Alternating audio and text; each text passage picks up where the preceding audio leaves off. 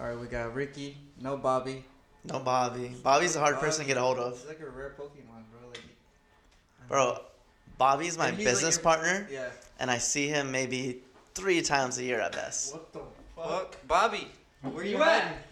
I only met Bobby like one time. Yeah? I think one. Dude, Bobby won't reply to my messages for four weeks, and then I'll randomly get a response back like, "Yo, what's up, bro?" And it'll be from like the message I sent four weeks ago. He just keeps the conversation going. Cool, man. But it's cool. I will say that when I see him, it's like You guys get we pick up where we left off. Yeah. Like when we just stay and we'll chop it up for like two hours. Like it's never just a quick interaction with us. It's always like a like a yo, like let's talk about like what fashion's like, what we want to do with the brand, like what you've been working on. So it's really cool. So people that don't know, Bobby and Ricky have a brand. It's like a joint brand, right? When you guys join together, it's championship rounds. Yeah. And then when, it, when he's doing his own thing, it's Doomsday, right? Yeah, so how it started is I actually met Bobby's other business partner. So there's this guy named Will, uh, and they did that. They did Forever the Elite. Oh, yeah. So uh, I was real cool with Will at this time. I was like really big on vlogging. Uh, I mean blogging. So I was doing like 24 Karat Mag, uh, and then I was writing for this other website called Swag Syndicate, which is now called Primary Mag. So uh, Will used to send me stuff to post. Uh, randomly, I met Bobby, and then uh, me and Bobby started talking about clothing. Uh, so I was like, one day I was like, yo, I'm thinking about starting my own brand. He's like, what do you think the name's gonna be? And I was gonna be like Championship Rounds. So I grew up from in a family that like loved boxing. So, you know, I'd always hear whenever a boxing fight got to 11th, 12th round, like, yo, we're in the championship rounds now. So I was like, I want to go with that. Um, and once I told Bobby about that, he was like, yo, I love that. So on my end, like, I'm really good at coming up with ideas, but like just the graphics part of it, like, I don't know how to use Photoshop. I don't know how to do that type of stuff. Um, so me and Bobby kind of help each other out on that. So I was like, yo, like, do you want to go half on this with me? And that's how we decided to link up and start championship rounds. That's dope. I thought it was always. Oh well, yeah, of course from the boxing rounds and then UFC rounds too. You know. when Yeah. It's like the last two rounds. These are Yeah, like championship rounds. It's like let's see what you're made out of. type Yeah. Shit. And that's dope. Uh, how long has it been already? This is like three years now. Dang, it's crazy. Yeah, that was like from our first drop. That's wild. Cause you guys drop like in collections, right? Yeah, we'll do drops, and we've been so inconsistent with it, and it's. But it's hard, right, to stay consistent. It, it's like, cause you don't want to drop a lot of shit and then it's shit. You know what I Yeah. mean? And you're just relevant, but Yeah. it's shitty. When it's like, versus like when you drop, like, cause that's what I feel like you guys did a good job is when it drops, like everybody's paying attention to it. You know? Yeah. Like, oh shit. it's crazy because like you don't want to flood the market, like you said, like Yeah. you know, do a bunch of stuff that anybody could buy. Right. There's kind of an allure to the brand when we'll do drops, we'll let our friends buy everything, hmm and then by the time we drop it, maybe there's like five pieces really that go online. Yeah. and then people are hitting me up. Like I literally get messages all the time, like, "Yo, let me get that hoodie, let me get this round shirt," and it's funny because like to me it's whatever because like I get them so consistently that it's just like oh like I laugh it off. But when I actually add up the amount of people that have asked me like for a shirt or for a hoodie, I'm like, oh shit, like there's kind of a demand for this. Yeah, for sure. But I almost want to keep it going to the point where it's like, hey, this is for friends and family only. Because that was my idea when I started the brand, Mhm. is that I wanted to make clothes for me and my friends to wear. Because the whole idea was like, yo, if this shit flops and like nobody buys it, at the very least I made a jacket or a shirt that I really like. Or I made a jacket or a shirt that my friend really likes and we'll wear it. And like fuck it. Like if it didn't sell, it didn't sell. Like I didn't do this for money, I did this because I like it. right. So it's kind of cool because I want to keep it to the point where like, hey, my friends get first dibs on it, Yeah. and then after that, we'll see what's left and we'll see what you can get. right. Right. That's dope. You guys never done like a pop up or anything, right? No, we've talked about it a couple times. Do you think Uh, pop ups are like whatever now or what? No, I think pop, I think pop ups are super cool. Yeah. Uh, it's crazy because like in clothing, there's a few things that like you do to legitimize yourself, and I felt like we did a good job at legitimizing ourselves the last couple drops. Because like for the most part, most clothing brands just put out like clothes or t-shirts Just and stuff t-shirts, like yeah. that, Just screen printing and that's it. Yeah, yeah. So we were able to do screen printing when we first started, Mhm. but then we got a hat made, and that was pretty cool. And I was like, all right, like that's cool, but I didn't want to get a hat made. And the second drop, we got two jackets made, and I was like, okay, this was different. We did a Harrington jacket and a bomber jacket, Mhm. and then we got stitching and embroidery on the hoodie instead of doing screen print. And then uh, the last job we followed up with you know like pants and another jacket. So it's just cool, pretty cool to do different things like that. But I Mhm. think a pop up shop and uh, you know some of the things that we're trying to work on next are going to legitimize us even more. Yeah. So uh, for this next job, I think of people, a few people have seen on my Instagram, but like we made basketballs. Yeah, that's dope. And it's just like it was just like fun. Like we made basketballs for that. Uh, and then you'll see on Bobby's brand, he makes shoes. So we've talked about doing shoes for championship rounds too, just to be like, hey, like we're taking this serious and we're actually putting money into this. Right, exactly. Yeah, like who the fuck has done a shoe Nobody. in Yeah. Arizona? At least you know what I mean. Yeah, it's like big brands do that, but like how many? Like, like we're like we're. We're just a local brand. We're At the end of the day, local like brand. you fucking catch me at the Fry's or the Whole Foods, yeah, bro. like, Like, literally, you could catch me at Cobra on the fucking weekend. you could come You say love what's up. Like I'm huh? no different. Yeah, like I literally just came from Cobra right now, and it's a Wednesday night. yeah. So you go there Wednesday nights. That's your thing. Or No, what? this was just like a. So I was Random? linking up with P. Shout out to the the what's his Instagram or Twitter now? The Young Weston. Weston now. The Young Weston. Shout out to at, at the Young Weston P. Phil. You, Phil, Phil, Weston. you probably know him as OG Willie P. Right. Uh, but I was just with him right now, so uh, I just bought a Tesla, and he's been like asking to see it. So, How was that experience? Like, dude, it's dude, I thought you. So did you have to order? You have to wait for a few years, or how does that work? Yo, At so- least now, like, so the- real. break it down. Please. So the story on how I got my Tesla is actually funny because it's something I've always wanted. And what happened is three years ago, Tesla announced like, "Hey, we're doing a Model 3. And for those of you that don't know, like the Model 3 is the more affordable model. Mhm. So if you want to buy like a, a Model S, which is It's like um, the the first like public one, Okay. that car is like 60k, 70k to start. And then they came out with the Model X, and that one's like 80k to start. So that's like 80 plus k. And they finally said like, hey, we're gonna introduce a base model that's a little bit more affordable. So it still is a luxury car. Like the amount I paid is pretty high, but it's more affordable for like you know people who have like an average income, like or above average income. Yeah. So I put a reservation down three years ago, and at this time I'm driving a shitty 2003 Honda Accord. It's like, so I'm telling you, this car had the check engine light literally from the day I bought it to Bro, the day Hondas don't give a fuck. to the day it broke No, down. no, and I promise you, I did beauty of everything I can to fix it. Um, I was literally at like at a mechanic. I like my and my dad were trying to fix it. Um, I had this issue where like it would burn oil. It's like literally every month I'd have to buy like a new like five gallon like you know Just to fill it up. yeah five gallon oil just to fill it up. Yeah. And uh, at this time, I had this Tesla reservation, so I'm just like praying, like, you know, make it to the reservation, because like no one like knew when they were gonna deliver on the Model Yeah. Three. Uh, and then finally, it just broke down. It's like I had all this money saved that I was gonna put down on a Tesla, and I was like, all right, it's time to do something practical. So it was like one of those setbacks that I had where I was like, fuck, like.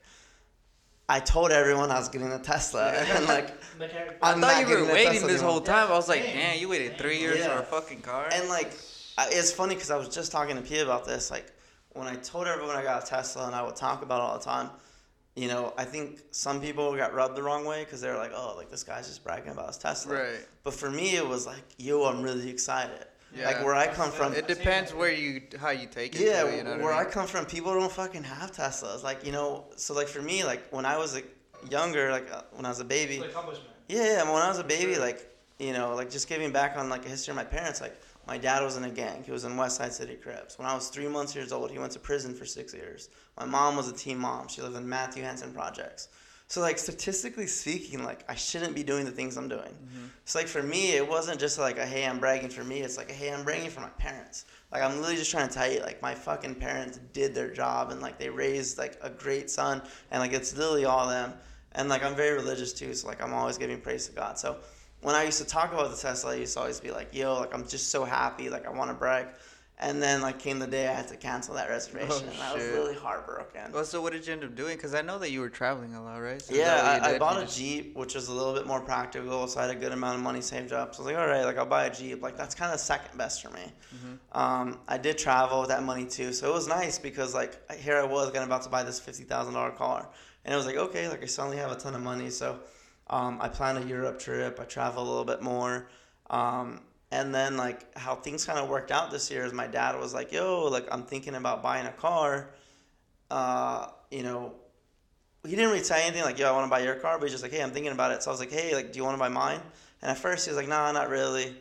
And then he came back around. He's like, "Yeah, like actually, like I think I would." So I was like, "Fuck it, like I'm getting a Tesla." Like I've waited this long enough. Like I knew how long it was gonna be. I have a friend that works at Tesla, and I was like, "Yo, how long are you guys pumping these out?" He's like, "Honestly, I gave it to you in like about a week," and I was like, "Let's do it." Oh. And like it all works together, and the stars align. So you know, having it, it's so fun. Like it just goes so fast. It's so unreal. Like putting the autopilot on. It's super quiet, huh? Yeah, it's There's no super engine? quiet. There's no engine, so like you sit in there and there's nothing. That's dope, man. Congrats on your fucking Tesla. You, bro. I'd be fucking posting selfies in that bitch all day. long. like you know the. It's hard not to post. Right, you're just like, fuck it. Like when uh, he got his new car too, he was all stoked. Bro, hopefully he's like, bro, get a picture of me right here. And it's cool, right? It's like an accomplishment. Yeah. It's like you worked your ass off for it. Might as well like, the fuck is life for if you're not gonna It's like what is money for if you're not gonna spend it? You know what I mean? Because like people were messaging me, and they were like, "Yo, congrats on your Tesla." Yeah. And I was like, "It's just a car," but at the same time, I get it. Like, Yeah. yo, this is why you're telling me congrats. Exactly, dude, and that's a beautiful thing. I mean, it's only up from here. So I know that you were posting like a lot of shit that you're gonna travel again, right? Because you were posting like a bunch of Airbnb screenshots. Like, what the fuck? This guy's Yeah. traveling the world. Where are you going now? Where are you? So, what I wanted, so I, I went to Europe in November, and uh, at this time, like I went to Iceland, I went to uh, you go by yourself or what? This last trip, I went by myself That's for half of it, and then one of my best friends, Fernando, met up with me the last part. Mm-hmm. Um, but what had happened is like my sister was like, "Yo, like I really want to go to Europe. Like it's all I've been thinking about." So I've had this thing this year where I was like, you know what? Like all I want to do is give. I was like, I feel like I've been given like so much, and I Mhm. want to make the most of it. Then now I want to give back to other people. So, you know, all 12 months I've been picking like one of my friends or one of my family members to like surprise with a gift. So for my sister's surprise, I was like, you know what? Like I'm taking her to Europe. So uh, we planned a trip where we're gonna go to Spain. So we're gonna start in Madrid, uh, do two days there, two days in Barcelona, two days in Athens, three days in My- Mykonos, and then three days in Paris. Hell yeah. That's dope. And like, what's cool for me about it is like, I'm in a position right now where like I make some good money and like you know I don't have responsibilities like a kid and a wife Right. like that. So like I have disposable income. So I was like I want to give to my sister because like she's in college right now. She's like you know a broke college kid. Right. Uh, she works a part time job just to like you know do her thing on the side. But like she doesn't have money to go like that. And when I was in college, you know I got scholarships to pay for my school and I took out a loan to go travel abroad and I took out 10 grand and I took out way more than I should have. I did a program that like you know to kind of take advantage of the fact that I was a college kid and they made me pay way more than I should have. right. So I was like, you know. I don't want you to go through that. Let me just take you to Europe, and I want you to have the experience because, like, when you're young, I want you to like to never kind of like lose that vision of like the world. And and for me, like, I think there's two things in life that really push people. Uh, I think death is one thing, For and I think uh, travel is the other. So I think when you lose someone, it really puts things in pers- perspective, and you realize like what's really important to you.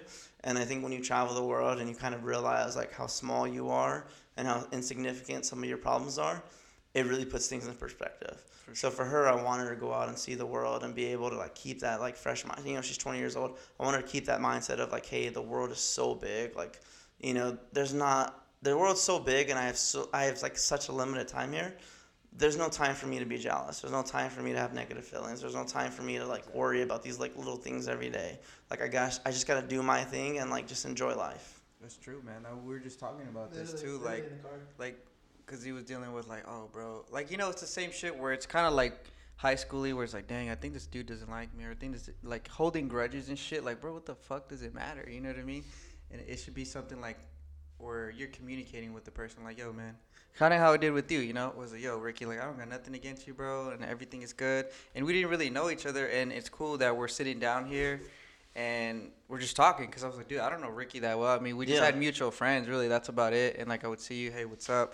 But I was like, man, it's cool what you're doing. It's cool what kind of person you are and what person you're becoming, and how you're doing this whole like give back. Like that shit's amazing. You know, what I mean? Yeah, like and I- everybody's in a way better place now. And I think it's one of those things too, where like social media makes things tough. For sure. So me and P just had this conversation of like, when you turn on social media and you go on Twitter, you go on Instagram, people are posting their best lives, and it's very easy to get competitive. It's For very sure. easy to be jealous because that's and what your we've been ego, trained to do. your ego too. Yeah, your ego, like it literally is like you know just kind of you know saying no to your ego, destroying that because people are gonna show you their best life, and you're gonna try to compete with that. Or on the flip side, you're gonna try to figure out like how can I stand out? How can I be cool? And what it really comes down to is like, are you really happy with yourself? Because like you could go impress people but that's not sustainable. Like really what's sustainable is like doing what you love you know being someone that you really like. And i used to talk about this a lot with uh, my friend mike count on mike uh, is like when you're trying to be cool and you're trying to impress other people you get very lost in that. And what happens is you start to lose parts of yourself and you're giving them to other people. Um, there's this really good Tupac quote that I really like where uh, he was talking about like how you got to spit shit from your own heart. And he was like, when you follow your heart, you can take it wherever you want to go. But when you let other people tell you who you are, you can go as far as they let you. So that's what people get caught up with on social media is that they start to talk, they start to see things that like, oh, this is what is cool. So let me post this so I can be cool. And what happens is like your happiness and whatever you do in life is going to be controlled by those people. But if you are following your own heart and you're doing all the things that you want to do, then you can go anywhere you want. You can be anyone you want to be. And I think as we get older, people start to appreciate really genuine people. Mm-hmm. You start to say like, "Hey, like I know that person is just being themselves," versus like you can really call out fake. For you can really call out like, "I think this person's just telling me what I want to hear," or "I think this person's just being someone, so I'll think something of them." So like just being genuine, just being yourself, like that's really the key to being happy. Yep, yep. And you could feel it too, like when you're talking to somebody, when you, you could just feel it, like if they're just putting up a front, or they're really just being themselves. Mm-hmm. Or how you say you're speaking from your heart, like it's not, not like you're putting on a persona or anything. And I think it's easy to put on a persona behind Twitter and Instagram. Like any really fucking Snapchat, you know what I mean? They just post their highlights of their story, you know, of their life per se, or they'll make it seem like it's better than what it is, and or even that people that act a certain way on Twitter. Like I've met people that are way different. You know what I mean? I'll meet them on like Instagram or Twitter. They'll be such like flamboyant or like whatever. They're just really out there, and you meet yeah. them and they're just kind of like timid or they won't even say a word. I'm like, dude, what the fuck? or it's kind of weird. i am sure you've had it. We've all encountered it where it's like we have followers or or we follow people and like we kind of have a relationship just on social media, and then like they'll see you or some shit and they won't say hi to you, but yeah, like as soon as you leave, like say the store, hey, were you at the yeah, store? like, dude, you you, I didn't even. If I would have saw you, I would have gone up to you like, hey, bro, what's good? No, the funniest thing to me is when people be like, yo, I didn't like you before, but you're cool as fuck. like, why didn't you like me? I don't know, dude. Like, you're just vibe on like Twitter, Instagram. Like, I didn't think it was real. I'm like, all right. Like, I don't know what that means. Like, it's all the same to me. Like, yeah you know and it's crazy because like people have all these like you know preconceptions of yeah, you. exactly. But they never take the time to actually get to know you. They just mm-hmm. like judge you. Yeah they, they, they either judge you over twitter instagram or they judge you based off what other people say. Or like, they judge the you off of who you hang out with too right? Yeah. like it's like oh you hang out with this like, he's a dickhead mm-hmm. you're a dickhead too. you. You know what i mean? It's just like Twitter Instagram is crazy, right? Like it's just like fuck. I try to stay off of it as much as I can, but sometimes it's easy to get lost in it, right? Yeah. Like you just keep scrolling, well, keep scrolling and shit. Well, it's one of those tough things for us, and I think people like me, you, Night, is like we have brands. Yeah. So you know, you have Prada, you have Ninth, you have photographer. Like I have championship rounds. Mm-hmm. So it's like we kind of need to be on social media because like otherwise like no one's gonna know about the shit we're doing. But at the same time, we don't like it. I think if we had the choice of like, hey, we can put our brands out there without having to be on social media, like we would do it. Yeah. But like it's a double edged sword. Like we need to be able to go into that arena and say like, hey, we're gonna be here. We're gonna show you what you're doing. But it's tough. It's, it definitely is a double edged yeah. sword. And it's about kind of that's the thing So It's like understanding like you know when you just have too much of something, it could be anything. You know what I mean? You have too much water, that shit's bad for mm-hmm. you. You fucking die off of water.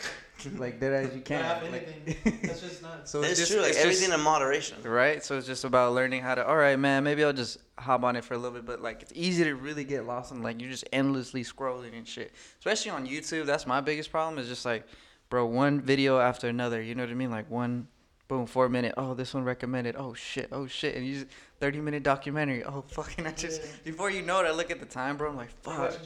Yeah, bro. Especially Dude, that's jiu-jitsu. Me. So fuck. on my end, I'm trying to start a vlog in the oh, next yeah, couple weeks.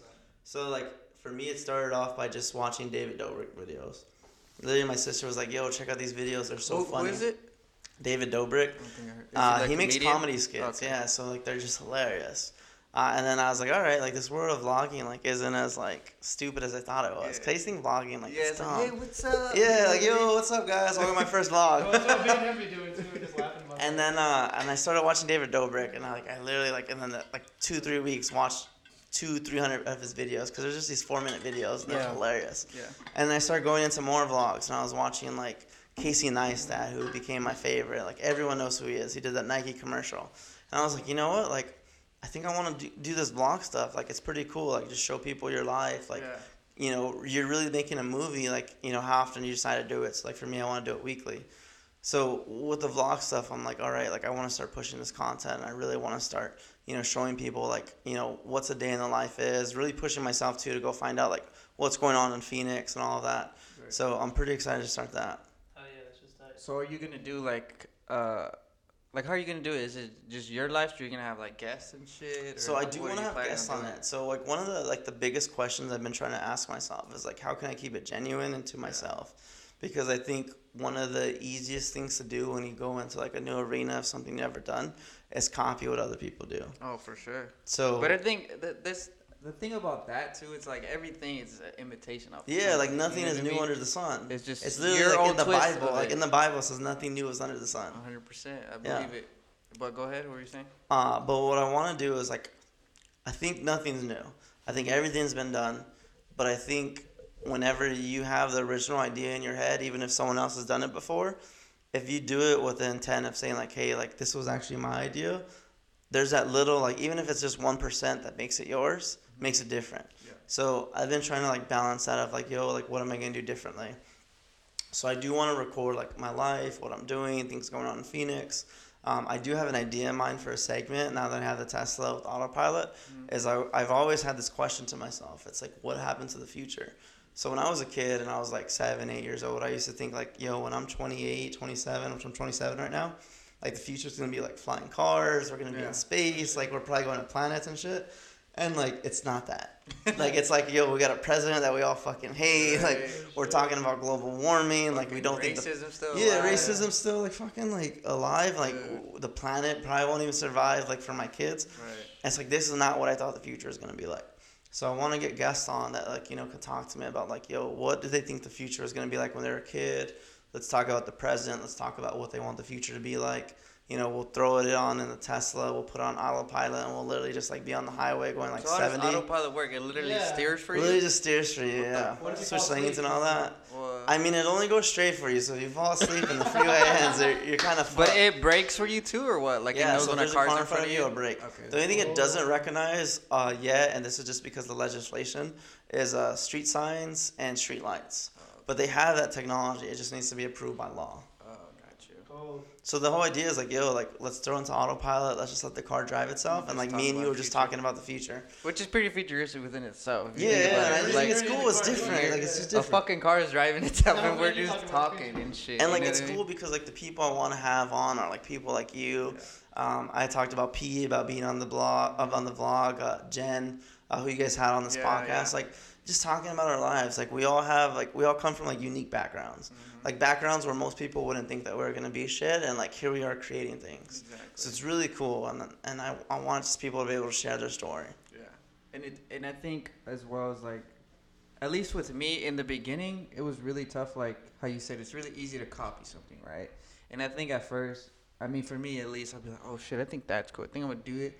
And then you add your own twist, but you could definitely see the influence. But as I'm getting deeper into the brand, I've noticed like fuck it, like it's just me. Like I do a lot of like Mexican inspired shit because mm-hmm. I'm like, dude, what really inspires me? I, I sat down and thought about it. I'm like, what really keeps me going every day? You know what I mean? And especially it's my family and that's here, and then the big part of my family, most of them is in Mexico. Yeah. And I love going back and just like just being with them. You know what I mean? Just enjoying the food, enjoying the weather, enjoying everything. Like just being present in the moment. And I'm like, dang, like that's what always keeps me going. So definitely um, um, it's easier for me to come up with ideas now. You know yeah. what I mean? Like, cause I'm like, dude, I don't need to fucking like think hard. I used to think really hard, where it's like, fuck, like I can't think of shit. You know what I mean? And everybody gets to that like artist block shit. I mean, mm-hmm. I've been through it. I don't, I don't have it anymore really, cause I don't put pressure. There's no pressure. At the end of the day, I'm like, dude, if I fucking make 15, 20 shirts and I sell them out, like, dude, I'm good.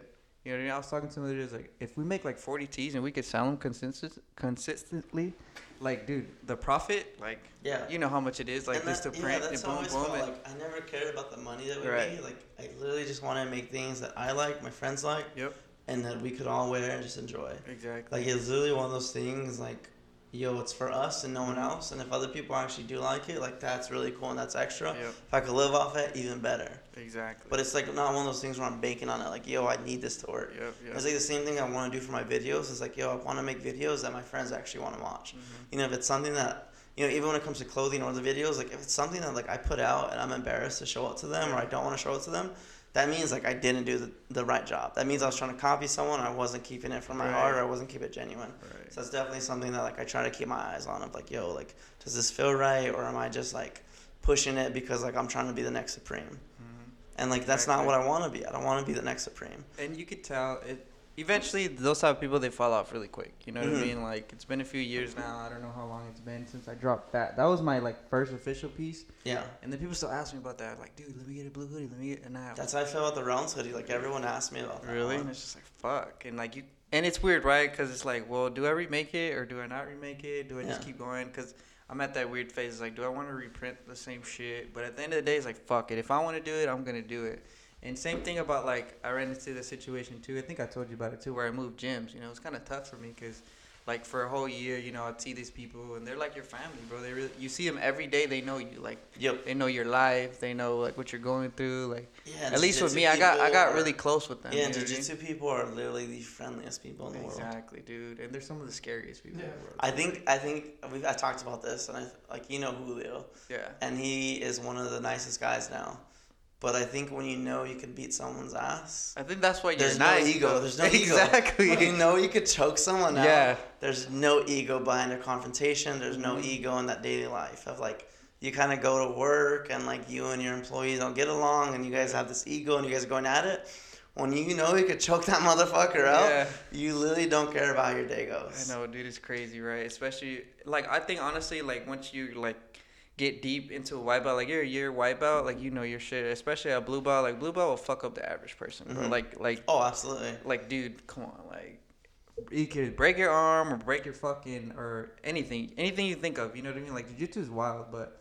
It's about getting them to the floor. You have to know how to get them to the floor. Yeah, obviously, like, if you just even belt, know like a simple takedown, yeah, you know, single leg, don't know how double to fight on the ground, bro. yeah, Like, you get pe- someone to the ground, the first thing they're gonna try to do is get up. Now they Yeah. just gave you their back. Yeah. If you know how to do a rear naked choke, that fight is over in literally 30 seconds. Exactly. Because nobody like nobody knows like oh I'm gonna pull guard I'm gonna hold him Yeah, here. yeah, yeah. Everyone's initial reaction when they get to the ground in a fight is how do I get up? Exactly. So when they get up, they give you their back, and once you have someone's back, that's the literally besides the mount, that's literally the most dangerous position. Yeah. Like yo, you just gave up your back to me. Like all I need to do is slide this arm under your neck, Mhm. and like a private like light pressure. Like you don't even got to choke hard. You literally just breathe, and the fight's over in less than ten seconds once you get that choke in. And the, and it's crazy, right? Like, it's very humbling when you go into the gym because like you feel like a badass, right? Like, dude, I fuck with the average person, bro. Super you go against a, uh, another uh, another like older blue belt, right? Especially for me, like the older blue belts. I'm like, fuck, dude, it's purple brown. Like, dude, like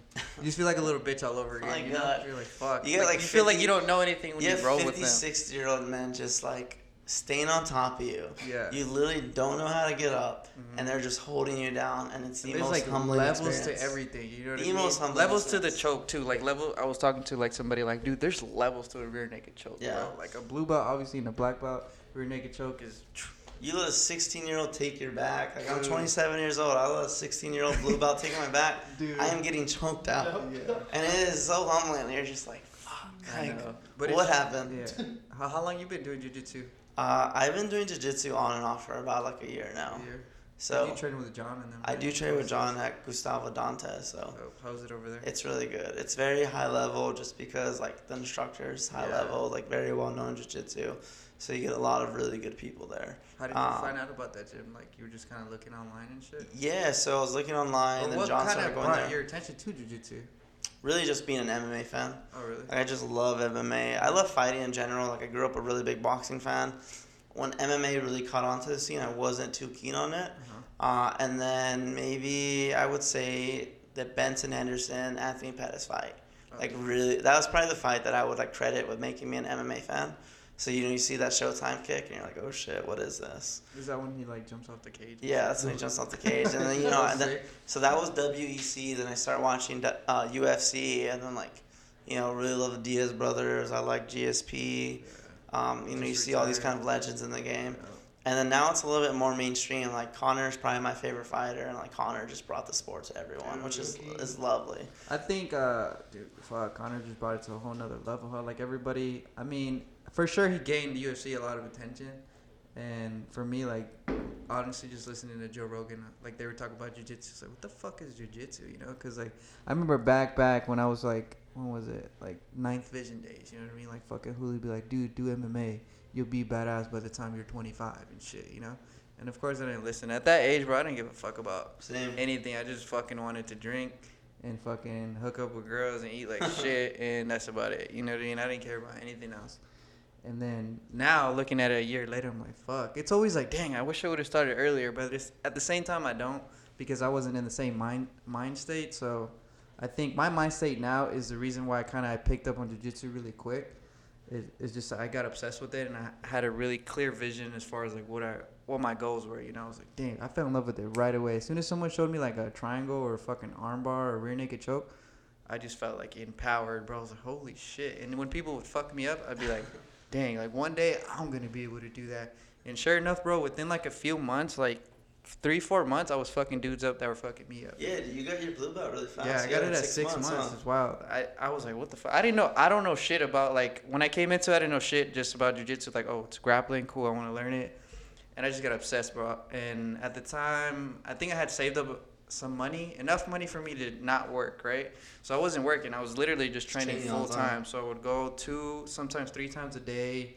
So by the end of the week, I would probably have like 10, 10 to 12 like training Yeah. sessions, bro. And like, boom, boom, that shit adds up, you know? Like, Yeah, where the average person gets like three to four, maybe. if they're lucky. Exactly. So I was doing like fucking 10, 10 times a week, bro. Like I would just go. I, I would not want to take a day off, and people would be like, bro, like, I think one obviously was my age. I was like kind of athletic. Yeah, your body's good right now. your Yeah, body's so I'm not good, you know. yet. But it had, like towards like four or five months, like fuck, my back is starting to Yeah. hurt, my knees are starting to ache and shit. You know, I was like, fuck, I gotta chill. So it's now, funny because like so before I got to Gustavo, I actually went to go train at uh, what is it? What's the one on Indian School? Peru fights there. oh, it's like Um, fuck. I forgot what it's called. I know what you're talking about. Iron? No, it's not. That's, No. that's the fucking promotion. Uh, Something MMA and fitness. yeah, I know what you're talking about though. Yeah, Peru trains there. It's like by where Hulu used to live. Right? Yeah, yeah. It's like on uh, 18th Street in Indian School. Yeah, I know what you're talking about. Uh, but Peru was training there, so that's how I heard about it. And uh, Thomas Keenan was the instructor. Uh-huh. Uh, he's a black belt under Gustavo. So, and I actually, so the reason I actually went there first is uh, my friend Sam, who I work with at Yelp. He's a blue belt under Gustavo, and he was like, "Yo, I got my blue belt actually under Thomas Keenan, who was one of the teachers there. He's like, he's one of my favorite instructors." So uh, I started there at that gym, and then Thomas quit. He actually moved to LA, and then I ended up at Gustavo. So I was like, okay, like let me just go to the guy who got his black, where he got his black belt from. Yeah. But uh, while I was there, I was talking to a purple belt there. And I was like, yo, like, what would be your advice to someone who's just starting out, you know, as a white belt? And he was like, honestly, listen to your body. He's like, when you first start training, like, you fall in love with the sport and all you want to do is train all the time. Mm-hmm. He's like, but your body's going to tell you little things. It's going to tell you, like, yo, my back hurts. Yo, my knees pop. He's like, and what you're going to do is you're going to find any reason to train on it. You're to be like, oh, I'm good on it. I'll just flow roll today. Yeah, yeah. Or, oh, I'll just take it easy. I won't do rounds. Like, I'll just do the train. He's like, listen to your body, take care of it. So I'm one of those people that like when I was like playing sports in high school, like you know I didn't stretch. I would just go out there and play. And like now that I'm 27, I'm like, No. you know, I need to stretch before I do anything. And you gotta make sure you're eating good. Yeah, you gotta eat good. You gotta drink water. So now I'm like paying more attention to like, yo, what's my body time? You're Yeah. like, should I go to practice today? Should I stay home? Yeah, and it's but at the same time it's like, and fuck, bro. I think my last my last gym, my original gym I worked at, my coach is like, don't be a pussy, like just fucking train. You know what I mean? So I think I got That's that that, uh, that mind state Well, in that's me. that black flag. That's that Eddie Bravo mentality. It's like don't be a bitch. You know what I mean? It's like fuck, and like I I think that's why I got really good too, cause bro I rolled every fucking day, and I would roll hard. Yeah. know, like literally like think about competition rolls every day. but yeah, I think too that's also that Brazilian mentality. yeah, So like those motherfuckers. Yeah, like, I- like, you know, like, day. when you get into jiu-jitsu, you get really hooked and you try to figure out like, hey, who are the best guys in jiu-jitsu? Yeah. It's like for me, like my personal favorite is Gordon Ryan, mm-hmm. but then after that you got like Keenan Cornelius and then Yeah. Leandro Lo would probably be third. Well, Leandro Lo talks about in Brazil they take no rounds off. Doesn't matter if you're hurt. Doesn't matter anything. Nobody takes a round off in the gym. Yeah. It's like that's just that Brazilian mindset of like, yo, we go mm-hmm. hard no matter what, even if you're hurt. Yep, and, and it's crazy you say that because lately I've been slowing down a lot. Where it's like, dude, I want to do this for a long time. I don't want to just burn out, especially at blue belt. Like, it, it, by the time I'm purple belt, I'm be all fucked up. I can't even roll. Like, with, I know guys like that too. You know, they're like super competitive and they roll really hard. And purple belts and their knees are all fucked Yeah. up. They had surgeries. Dude, my they can't good roll. friend Sam, he's a blue belt under Mhm. Gustavo. He's been training a couple years. He just had neck surgery, and he was actually talking to the nurse, who the nurse was this actual black belt. Yeah. It was like the most random encounter. Wow. Um, she was this black belt. She won a bunch of competitions. Like she literally showed him pictures for Yeah. proof. He was like, no way. And uh, she basically advised him to stop doing jiu-jitsu. Really? Because he had a baby, he had another baby on the way, and she's like, "Do you want to be able to hold your baby?" She's like, "Stop doing jiu-jitsu. Like it's not worth it. Like you're not competing. You're not doing this."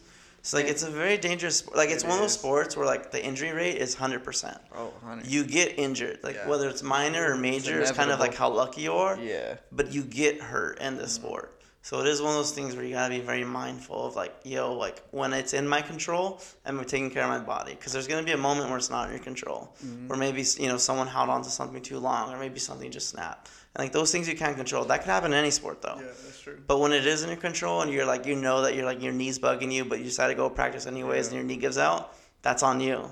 So you gotta control the controllables. Yeah, that's that's hundred. And I'm glad that I'm catching on right now instead of fucking going ham. Especially like Mhm. at the at the new gym now that I'm with Tim. Like it's a it's a lot like different as far as like we do a lot more drilling, but I kind of like it because it fo- I focus on my technique a ton more than. I know there's way obviously I'm barely a fucking boob out the road is like Mhm. long, you know, like I'm not even close. Like sometimes I'll I'll get on my little high horse. I'm like, dude, I'm fucking good. I'm fucking everybody up.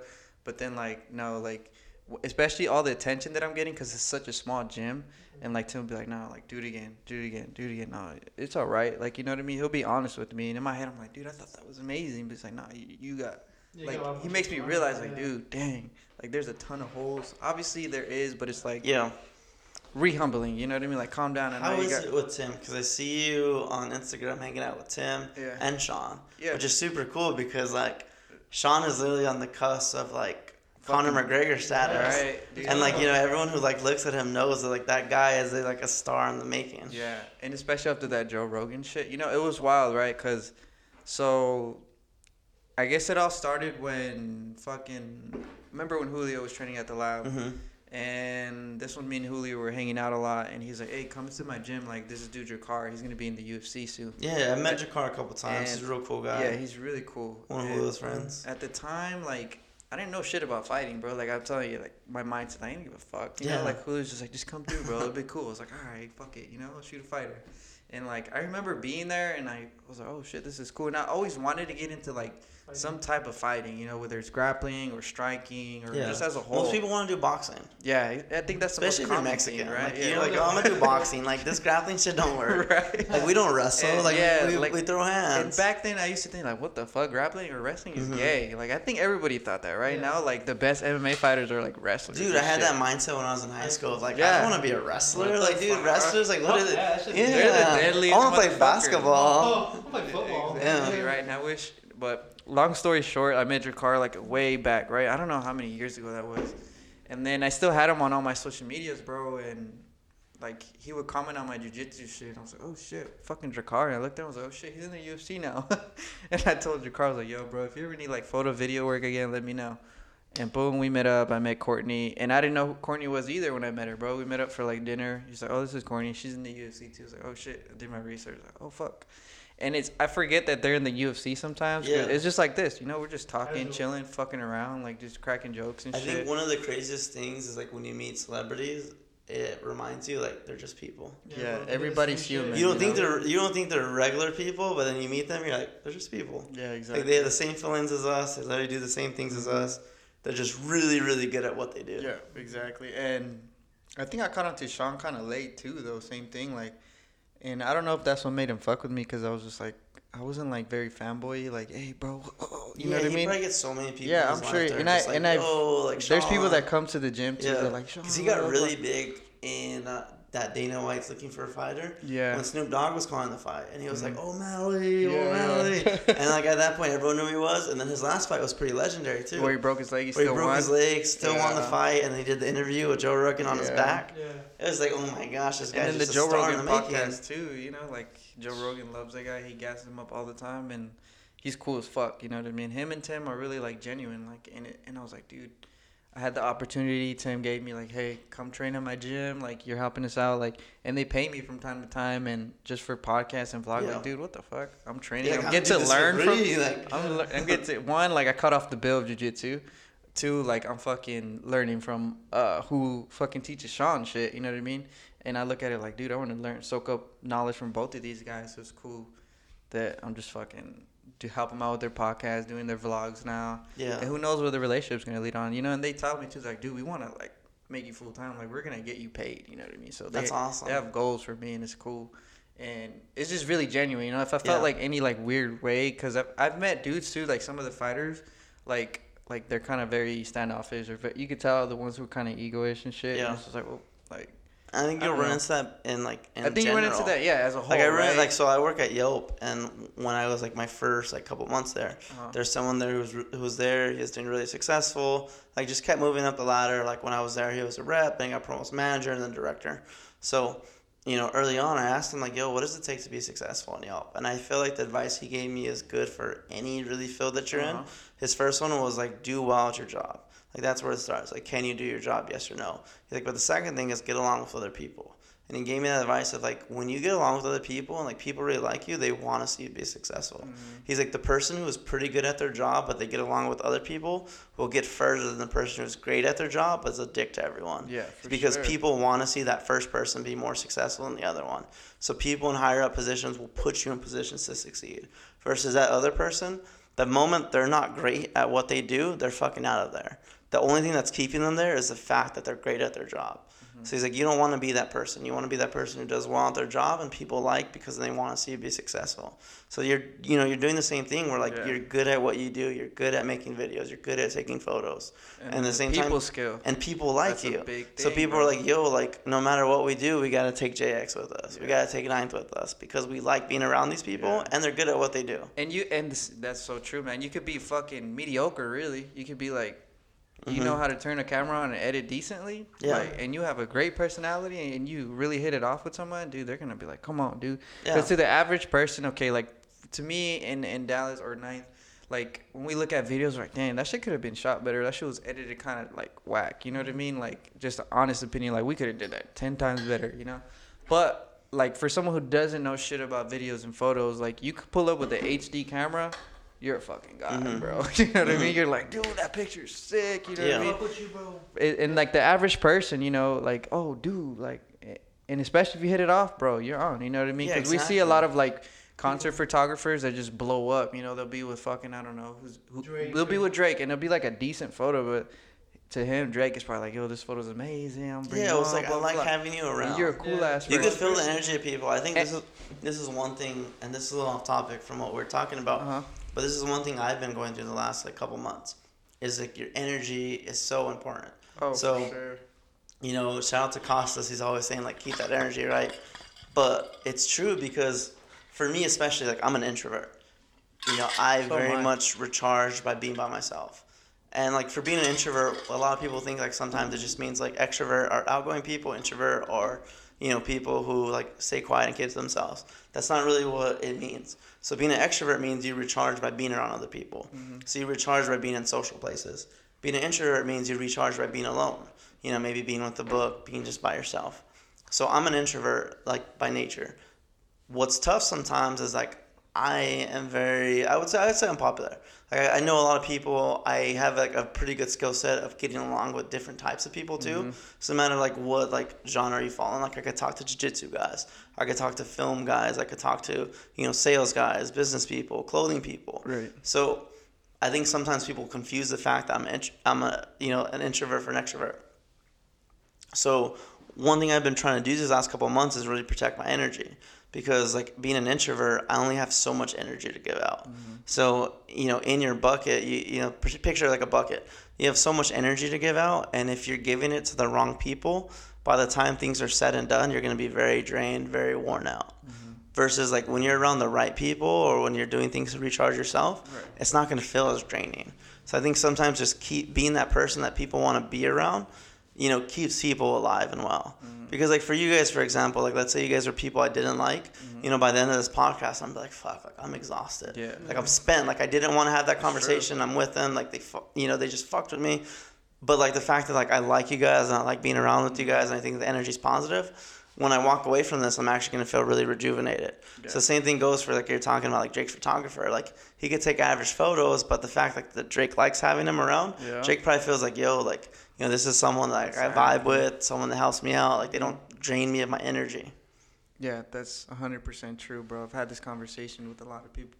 Like the whole energy sucking thing too is true, bro. Like you're mm-hmm. around some negative motherfuckers, like like one obviously you recognize that they're negative. It's either how you how are you going to react to the situation? You know what i mean? Because i have friends that can be negative. Even like when i'm chilling with dad was like bro cut that shit out or he'll he'll tell me yo cut that shit out or whatever you know?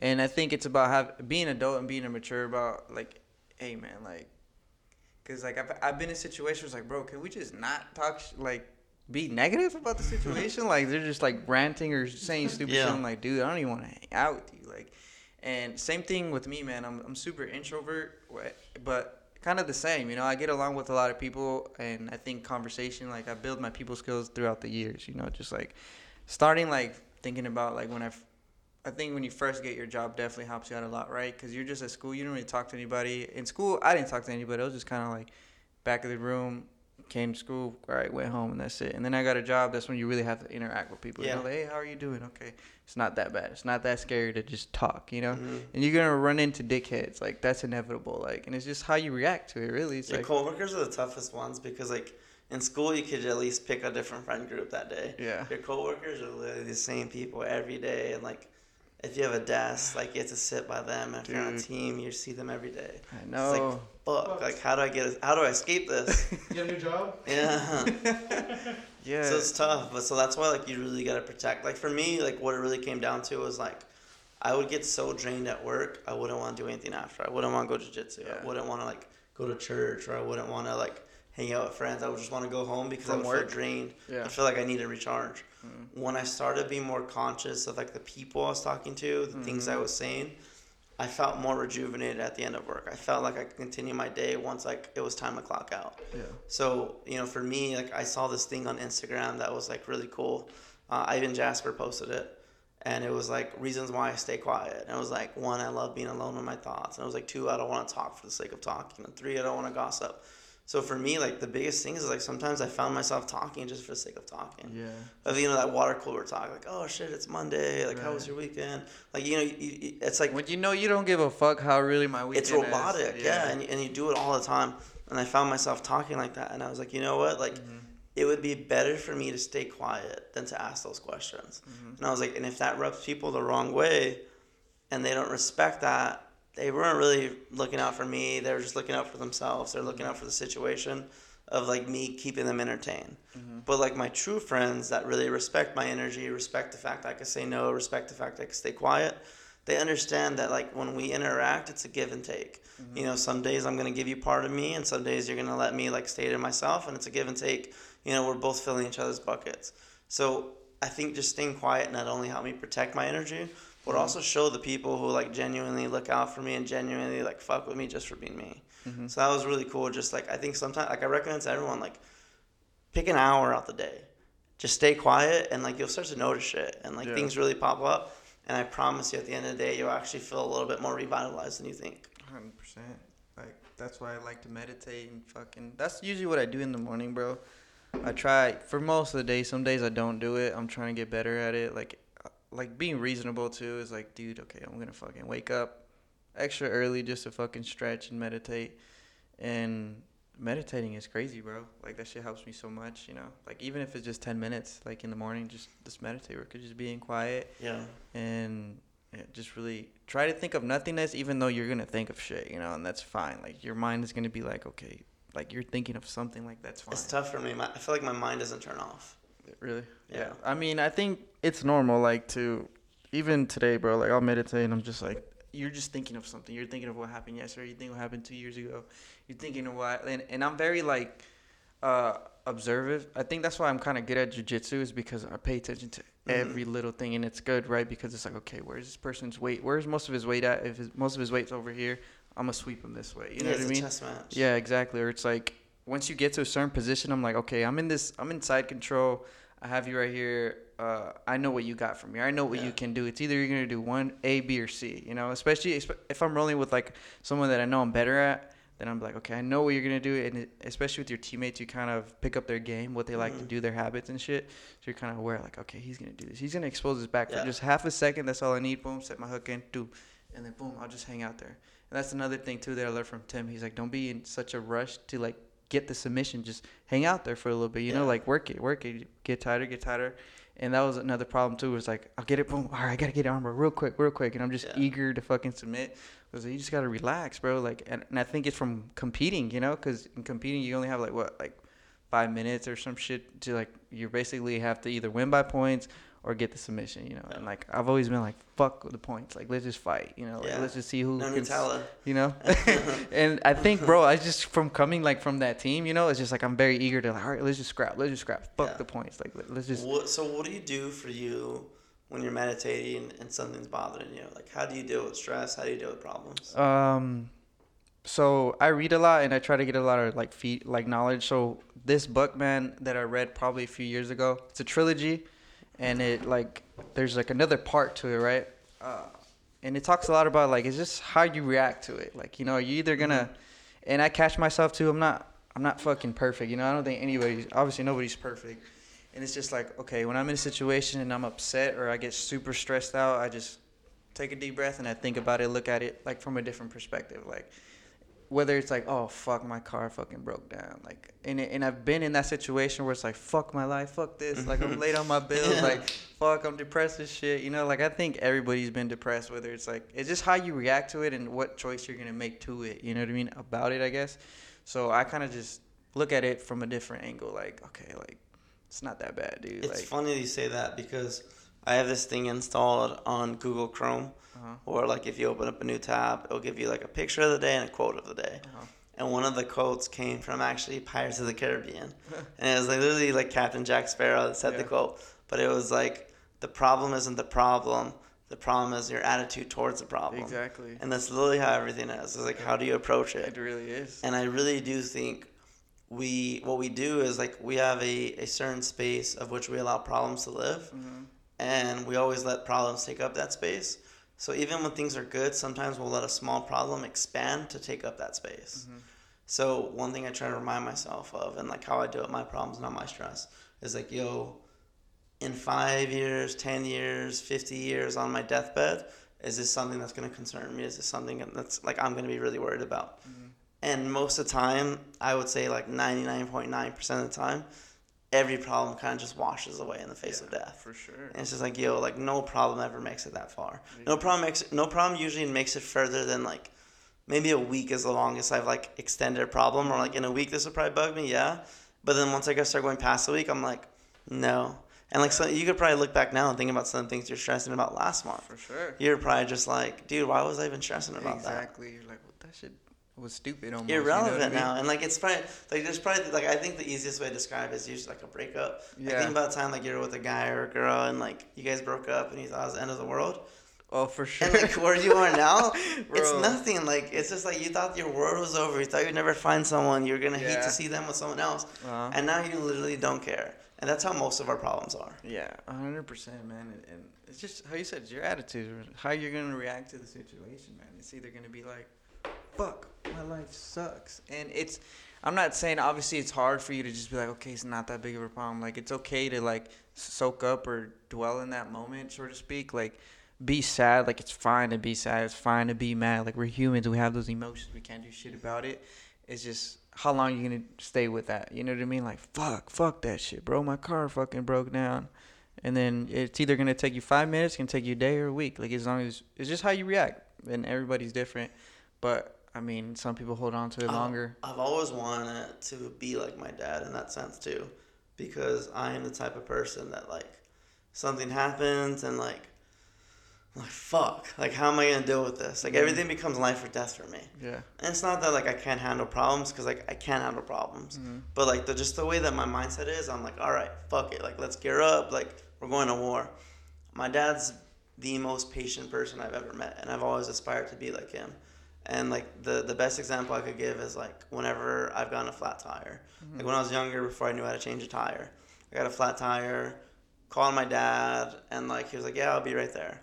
And like in my head, I'm like, fuck, I gotta get a new tire. Like I'm late to this. Like Yeah, yeah. my world is just like, man, like I literally just want to cry right now. yeah. My dad shows up, literally changes the tire as if like he knew that was gonna happen today. Yeah. As if he like knew like, oh, today I'd have to go and change his tire. Yeah. Like it's just part of my day. Cool, it's done. See you later.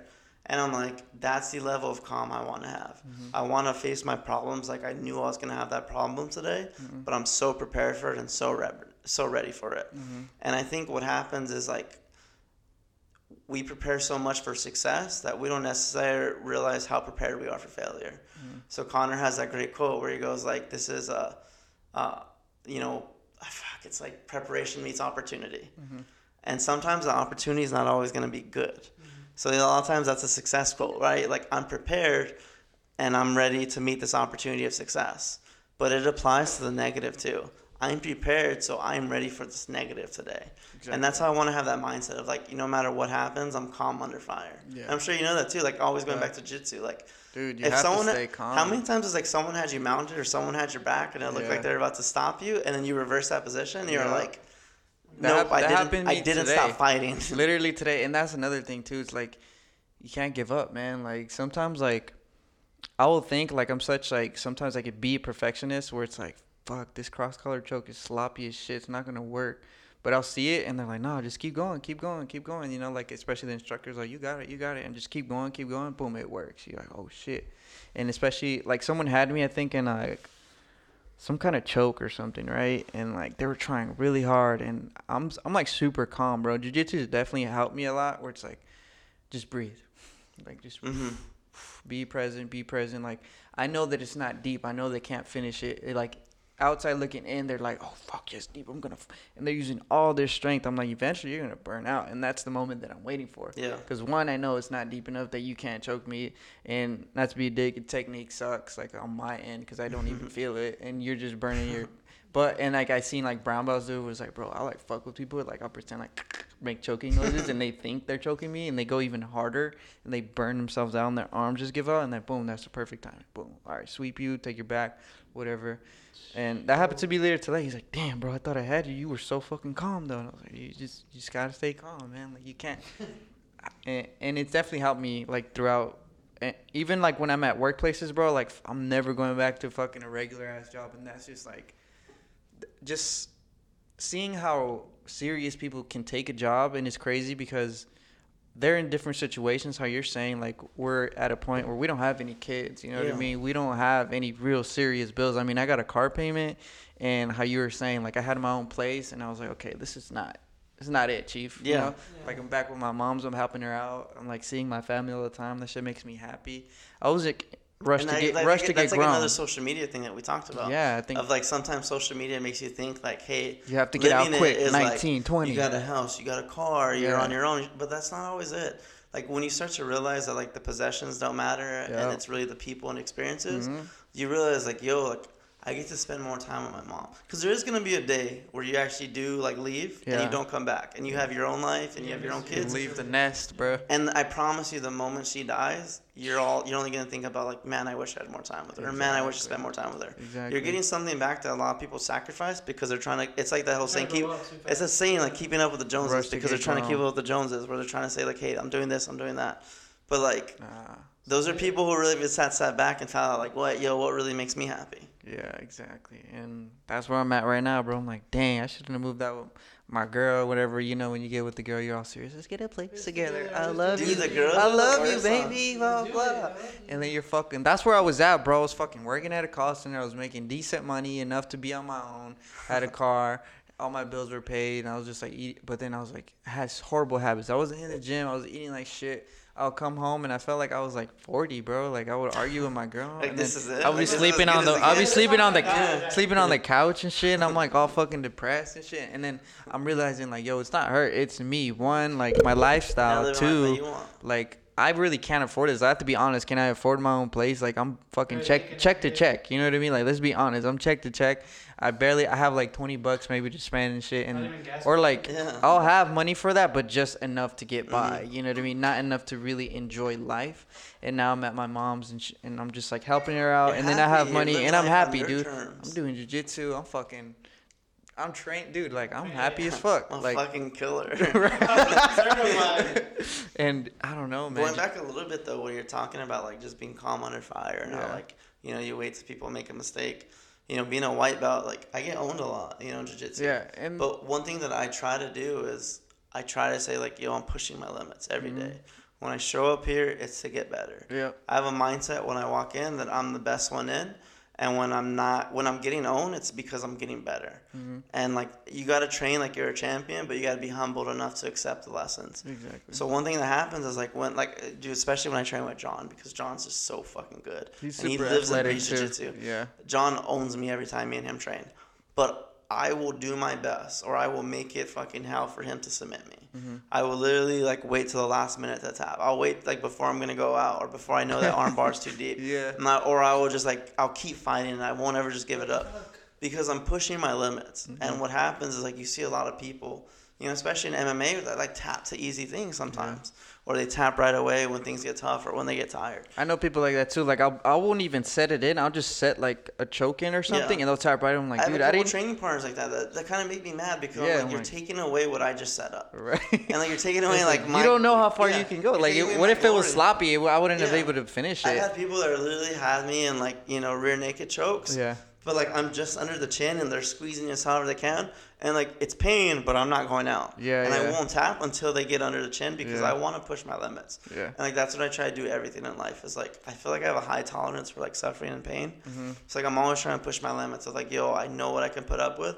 So when times do get tough, I know what I'm made of. I'm battle tested. Mm-hmm. Because like there's gonna be a point like especially for me and you like you know five six years from now when we're like purple brown black belts Yeah, yeah. of like when we're actually owning people then we're gonna know what our limits are so when we actually go against true competitors we know like how far we can push ourselves exactly. And and like there's a time and place, and that's why I think I like. uh And I think as white belt, bro, I kind of like enjoyed getting beat up because I was like, one day I'm gonna learn that, and then after I get beat up, I'm like, dude, can you show me that real quick? You know, especially like the blue, purple, browns, like, and I'm like, fuck yeah, like how you said, jujitsu is a, the, bro, the most kind. Like I never met a dick. I think I have met a few dickheads. I'm not gonna lie. But, like, But ninety as a white belt, percent, that's the thing ninety percent is like they're nice as fuck. Yeah. You know what I mean? Especially once you get to blue, purple, brown, they're even nicer because they're like, dude, it's like props. You're here. You're like, Yeah. you. We know jujitsu is like one of the toughest, if not the toughest martial art. Because how long does it take to get your black belt? Like ten plus years, Yeah, depending how how long you train, how much you train. we're talking five six years Yeah, if you're just a regular trainer we're Mhm. talking 10 years yeah, if we're talking someone on and off it might be 20 years exactly. Like, I know like, the guys like that thing too. of it, is, like you literally have to be a genius to get your belt in less Mm-hmm. than like five six years And Tim always says this, dude. He's like, anybody that's smart does fucking jujitsu, bro. Like, and you don't even have to be athletic. That's the thing, bro. There's You like know, nerdy uh, people that are fucking good You know- expect? do you because they're smart. You know that movie, Searching for Bobby Fischer, about like the, the chess champion? no. You ever seen it? Uh uh It's based on a true story. It's about this chess prodigy. Uh huh. Literally, like one of the smartest guys. He is actually Marcelo Garcia's first black belt. Oh, really? This chess champion that's famous for chess Dang. is a black belt sick. by Marcelo Garcia, and he's his Sick. first black belt. Like, how crazy is that? That's like, wild. See, he's a like you don't have to be at honestly, you don't have to be athletic. I mean, it helps you. Don't get me wrong, but you can be like, bro, like just jump You up. be old, young, Yeah, fat, dude. skinny. Like Uh-huh. it, like jujitsu. There's just so there's so many ways to do it. It's crazy. Like jujitsu doesn't judge, bro. Like it- the only thing, like, what is it? A quote or some somebody said like, just how much time you put on the mats. You know what I mean? That Mhm. it shows. You know. You get what you put in, like hundred exactly, percent. exactly. It's one of the, and it's one of those beautiful things because there's a lot of things that you'll put in a ton Mhm. and you don't get anything back, Mhm. or that you'll see some people like put in barely anything and they get a ton back. Mhm. Jiu-jitsu is literally, you know, they're, they're both tied together. There's a direct correlation by how many times you go to practice, Mm-hmm. how many hours you spend on the mat versus how good you are and how fast you progress. Exactly. And even I do a lot of studying too, bro. Like I'm obsessed right now. Like that's all I really care about, bro. And I think that's kind of taken me away from product a little bit, but it's like cuz I've had thoughts. I'm like, dude, okay, what the f-? let me be honest with myself. Like 2019, I'm like, let's just be honest. Like, okay, who the fuck's around me and what am I really doing in my life? What the fuck do I want to do? And not that I want all the answers cuz how I think life would be pretty boring if we had all the answers. You know what I mean? Like you know, back in the days where they had the the the, the uh, answers on the back of the book or some Mhm. shit.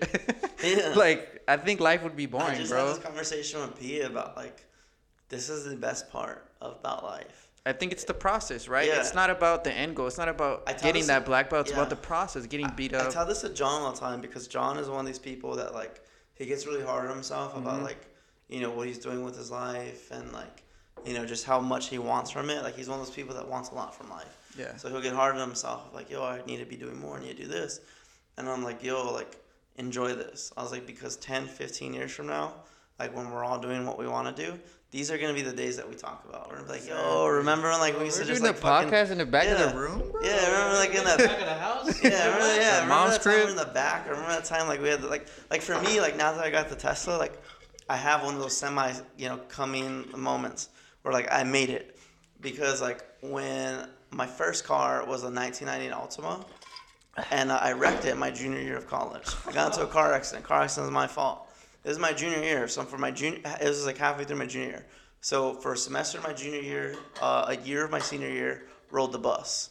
And then when I started at Yelp, I still didn't have a car. The 1st You're six months, I- or what? no, I was taking a bus. Oh, shit. So I was literally taking the bus from South Phoenix. Fuck. So from Central and Broadway, I was taking the bus all the way. So the, the Yelp office is like by Fashion Square. Yeah. I was taking the bus from South Holy Phoenix to Fashion shit. Square for six months.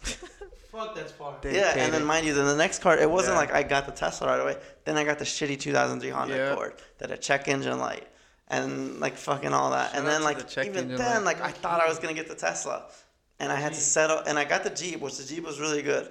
But even then, it wasn't exactly what I wanted. I had to Right. settle because of all that. And it's like, yo, now I got this. So it's like one of those coming of moments of like, I've arrived. Mm-hmm. So, but it's like, what's next? Because like that's just buying a car. Like for me, really arriving is I have three goals in life. My first goal is to show people God's love. Mhm. So as I mentioned before, like when I look at my family and I look how far they come, you know, my dad's side, my grandfather dropped out of school in junior high. He was drafted to the army, went to World War II at 18 years old. My grandmother, my nana, on my mom's side, was uh, leaving an abusive relationship in El Paso, driving to California to move. Car broke down, and Phoenix decided to stay here because their car broke down. So you have these like two Brazilian people and my grandparents that like you know they just whatever life threw at them they dealt with it. Then you go to my parents. My dad was in a gang, ran with the bad crew. You know he went to prison for six years, came out, turned his life around. Literally got a job the first day he was out and has had that same job since. My mom was a teen mom, lived in the projects. You know, did everything she can to provide for me. You know, kindergarten. You know, she literally sat me down and said like, "You're going to college. You're gonna do all these things." When I was growing up in like junior high, I never doubted that I was gonna like go to college or do things, even though like my friends and the people I grew up around were like dropping off, falling off. Mm-hmm. So like I have these people that like, you know, provided for me, like had great opportunities. So like, and then like that all starts with God. It's like I was just really blessed. Like it, it was, I was just given, you know, opportunity, and like the more I kept putting into it, the more that kept giving to me. So that's like my first goal is I want everyone to know that like, yo, it starts here. It starts by having that faith my second goal is to empower the people around me. So I used to have a goal of saying like, hey, I just want to take care of my family and friends. Like I want to give them money, I want to give them gifts, I want to give them everything they want.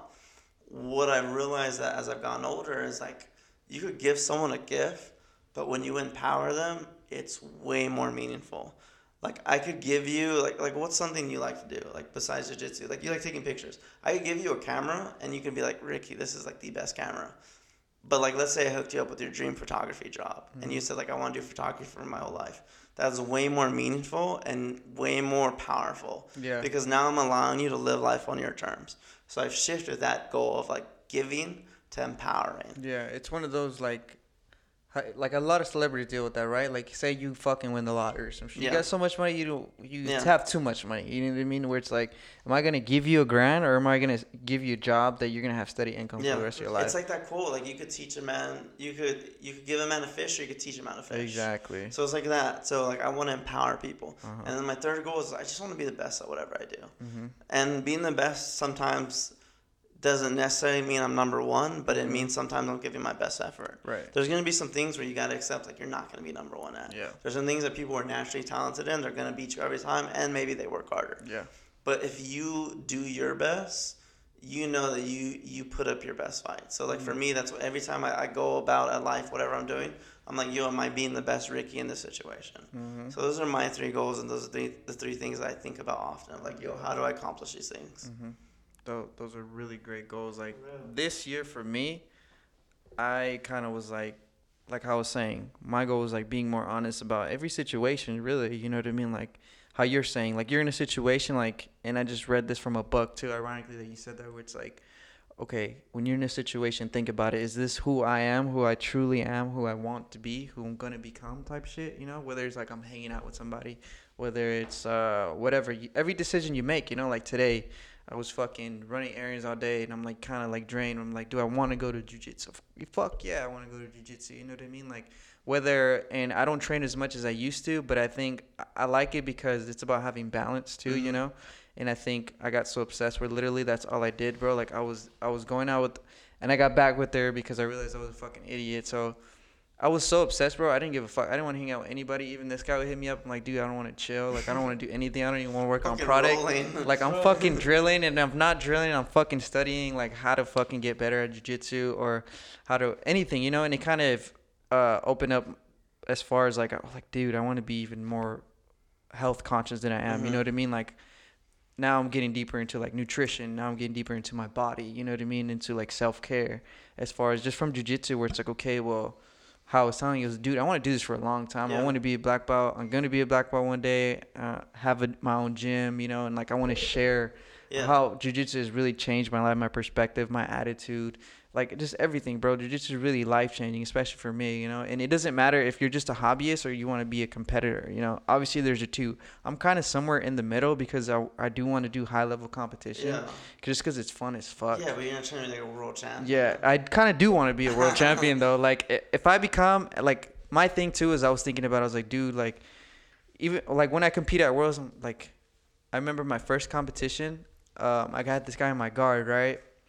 And I just looked up, bro. I was like thinking, I was like, fuck, I really am doing jujitsu right now. Like, I I remember like when I joined jujitsu, bro. Like I was driving home from the grocery store and I seen boom black flag jujitsu. I was like, dude, this is meant to fucking be. Cause I kept bullshitting on it for like six months. I was like, nah. Yeah. Cause you know it's kind of like it's nerve wracking, you know, especially if you don't have that confidence. That it's which tiring I tiring too. Like it's for people who haven't done jujitsu. Jujitsu is really hard. Yeah, it is. So like when I say like I do on and off jujitsu. Uh-huh. It's because I'm fucking lazy the days I don't go. Yeah. You know, like you what you and John do of like going every day, like it's impressive. It's inspiring uh-huh. because like I go three times a week and I my body is hurting. Literally, like the next morning, I'm fucking limping yeah. like to the shower, and it's like, yo, like this is just so hard and so grueling. Dude. And like not only is it physically tough, it's mentally tough. Oh, 100 like, you know, like, no man. one knows how tiring it is. Like you don't know if you don't roll type shit. Like you yeah, just gotta roll. When, when, your tank is empty and someone has you mounted, and you still have to keep going. Breathe. You have fucking two and whole you, minutes, yeah, bro. You, look, realize you how long two minutes is. And there's three minutes yeah. on it, and like I'm like, oh my gosh, like you almost just put your arm out and you're just like break it. Yeah. I don't give a fuck. Right. Yeah. And that's where I think when you get deeper, especially like deeper into my jiu-jitsu journey, like right now, I'm like being more conservative with my energy. Like obviously, it's normal to be spazzy, yeah. you know, like you're just like ah, and you're like, all right, dude, you have like ten more rounds to go, you know, and it's like fuck. Now like I'm really conservative. I'm like really articulate as far as like, okay, what am I gonna do? Okay, I'm gonna play spider guard right here. Okay, he's gonna fall for it. I'm gonna sweep him off of this, or boom, he's gonna leave one arm in and then boom triangle or whatever. Okay, fucking switch into an arm bar. Like I'm I'm being way I'm self aware of where my body is and what I have and what the submissions I have, or even if it's just a hold or even like I'm just waiting for you to fuck up, bro. Or if someone has me in side control, bro, and it's just like I'm just waiting for like mm-hmm. half a like a inch, bro. That's all I need is to escape, you know. And I think it's I'm really flexible and like I'm pretty quick too, you know. So all I need is like half a second, boom, I move. Okay, cool. I got my guard back. Okay, cool. Arm drag. I can take your back. Like I'm getting deeper into it where it's like yeah. I know when to spend my energy, and I'm like, okay, I know I have five more rounds ahead of this. Like I'm not gonna fucking like. And it's like I had that mentality where it's like in the beginning it was like when I started getting good, I know how to submit people it's like I'm gonna submit everybody. you know what I mean? But now it's more like let me practice my movements. Let me uh, drill where I'm weak at. Mm-hmm. Let me fucking uh, just try new shit. Let me fail. Like yeah. we're here. Like this is where to fucking fail. You know yeah, what I mean? Funny, like, like because like we're talking on this podcast for a while now, and it's uh-huh. like we keep going back to jiu-jitsu. Dude, there's just so many life parallels in jiu-jitsu. There like, is, right? Whatever you do here, like this could be compared to life. Uh-huh. Um, one thing you mentioned though that like I listened to on Joe Rogan's podcast when he had Ben Askren is he said one of the biggest issues with jiu-jitsu is uh, people don't drill things that they're bad at. Yeah. He's like, so when you roll, like most times people do things that they're really good at. Or that's why people have win. cauliflower so, in one ear. You yeah, see people have it because yeah. they drill on that side it's really only. good that like you, you have that approach of like, yo, I'm trying to get better all around. I want to mm-hmm. do the bad things. Exactly. Because I do think that's true. Like sometimes you you roll with people. And like you said, you know exactly what you're gonna do. Yeah. They do the same thing every time, every time, every time. Yep. Which is cool because like in some regard, like they're getting really better by practicing one mm-hmm. thing. But at the same time, too, they're shying away from things they're bad at. Yeah. It's like, yo, when someone actually shuts that door on you or they like make you go another direction, right. you're not gonna be ready for something else. Exactly. Where it's like you're kind of like how they say you're a one trick pony type yeah. of guy. You know what I mean? Like you're only good at fucking yeah. I don't know, like which is like berimbolo really or some it, shit. Cool. Yeah, you could There's be really, really fucking good. Like, uh, I'm more scared of. Uh, yeah, the guy who practices a thousand. One kick a thousand yeah, times, yeah. or the guy who knows a thousand kicks. Yeah.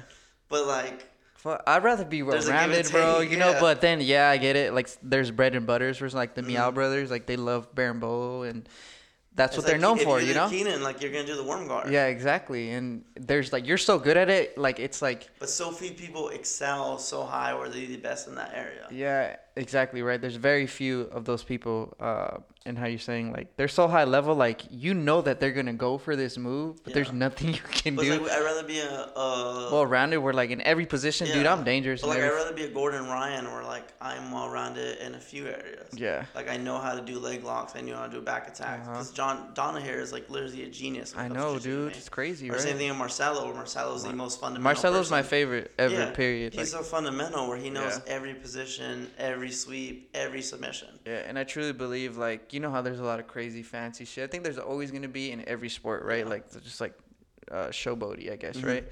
And f- it always goes back to fundamentals, bro. Oh, Fundamental absolutely. wins everything. A fucking basic ass armbar or a basic ass triangle or that, like you know what I mean? A good guard pass, like you don't have to get crazy. You know, not saying because sometimes I do get like I'll do a fucking cartwheel shit or a yeah. fucking backspin or I don't know. Sometimes I'll get crazy with it, but then I realize like, dude, you get to high level guys, like they're gonna yeah. shut that shit down real quick. For sure. You know what I mean? And I think we got a little off topic here too, just because like the jiu-jitsu talk yeah, so yeah. easy.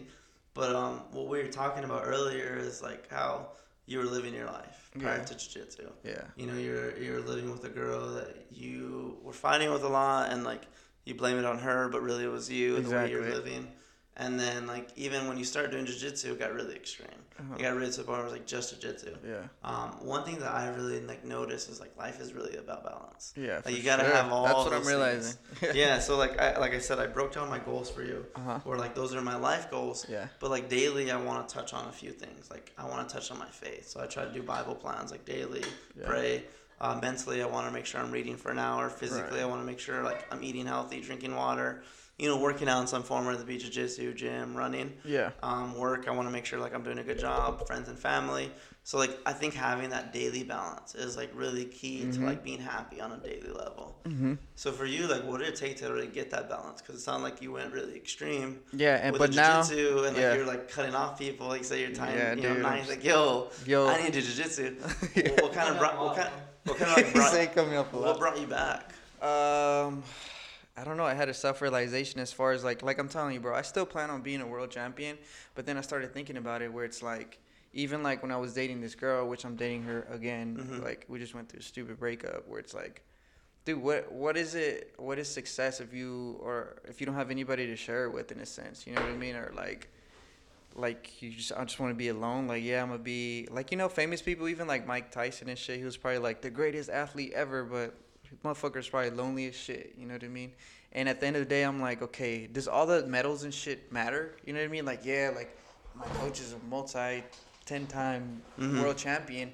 Cause every like it's inevitable that I'm gonna get my black belt. As far as far as like, like I started thinking like, dude, like that shit is cool that I would have all these accolades or whatever, but that shit doesn't matter. You know what I mean? Like I'm gonna be a great teacher. I'm gonna be a great human being as a whole, regardless if like I don't think anything's gonna change if I'm a world champion or not. You mm-hmm. know what I mm-hmm. mean? Like, yeah, I really want it. Like, boom, like, oh my god, it's just because you have a good understanding of who you are. Yeah, and it's just like that shit doesn't matter. You know what I mean? Like, mm-hmm. and I go mm-hmm. back to him like, dude, and we talk about this from time to time. Like, uh, dude, I don't care what kind of like what things I have, and I used I was very materialistic at one point, and I'm sure we like really we follow all each other. were. You know, We're all like, ma- and fucking again, like- spending hundred dollars on a shirt. especially like being into streetwear. Like, Yeah, the like, are, it's all easy to get Supreme, lost all in that, right? We all want a Jordans. yeah, like, it's- I have fifty pairs of shoes, Yeah. bro. They're all fucking dead stock. Like, dude, like now that I'm like 27, I literally wear these same pair of shoes I, every day. I saw, did you see that funny tweet where it's like where it's like sneaker edition uh, unpopular? It's like when you turn when you're past 24 or 25, you wear the same uh, Yeah, four, pair of shoes, and all the shoes, shit doesn't matter. Yeah, and it's I mean, true though, right? I literally will buy a pair of white shoes. I'll wear them for six months until i beat up, and Yeah. I'll buy a new pair of white shoes, and like I'll literally just wear those. I'll wear those two pairs of shoes the whole year.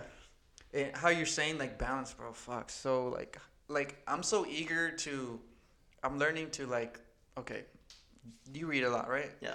I have a lot of books, bro, and I have this bad habit of buying a lot of books before I even finish. So I have like decided, yeah. fucking 30 books that I haven't even touched. Yeah. And I'm just like, all right, like I need to calm down. Like let me just enjoy the moment. I'm trying to be more present Mhm. and just really just enjoy, soak everything up. You know what I mean for what it is, and be more appreciative of where like, dude, I'm breathing. Like I'm I, alive. I am that way too, where like I want to.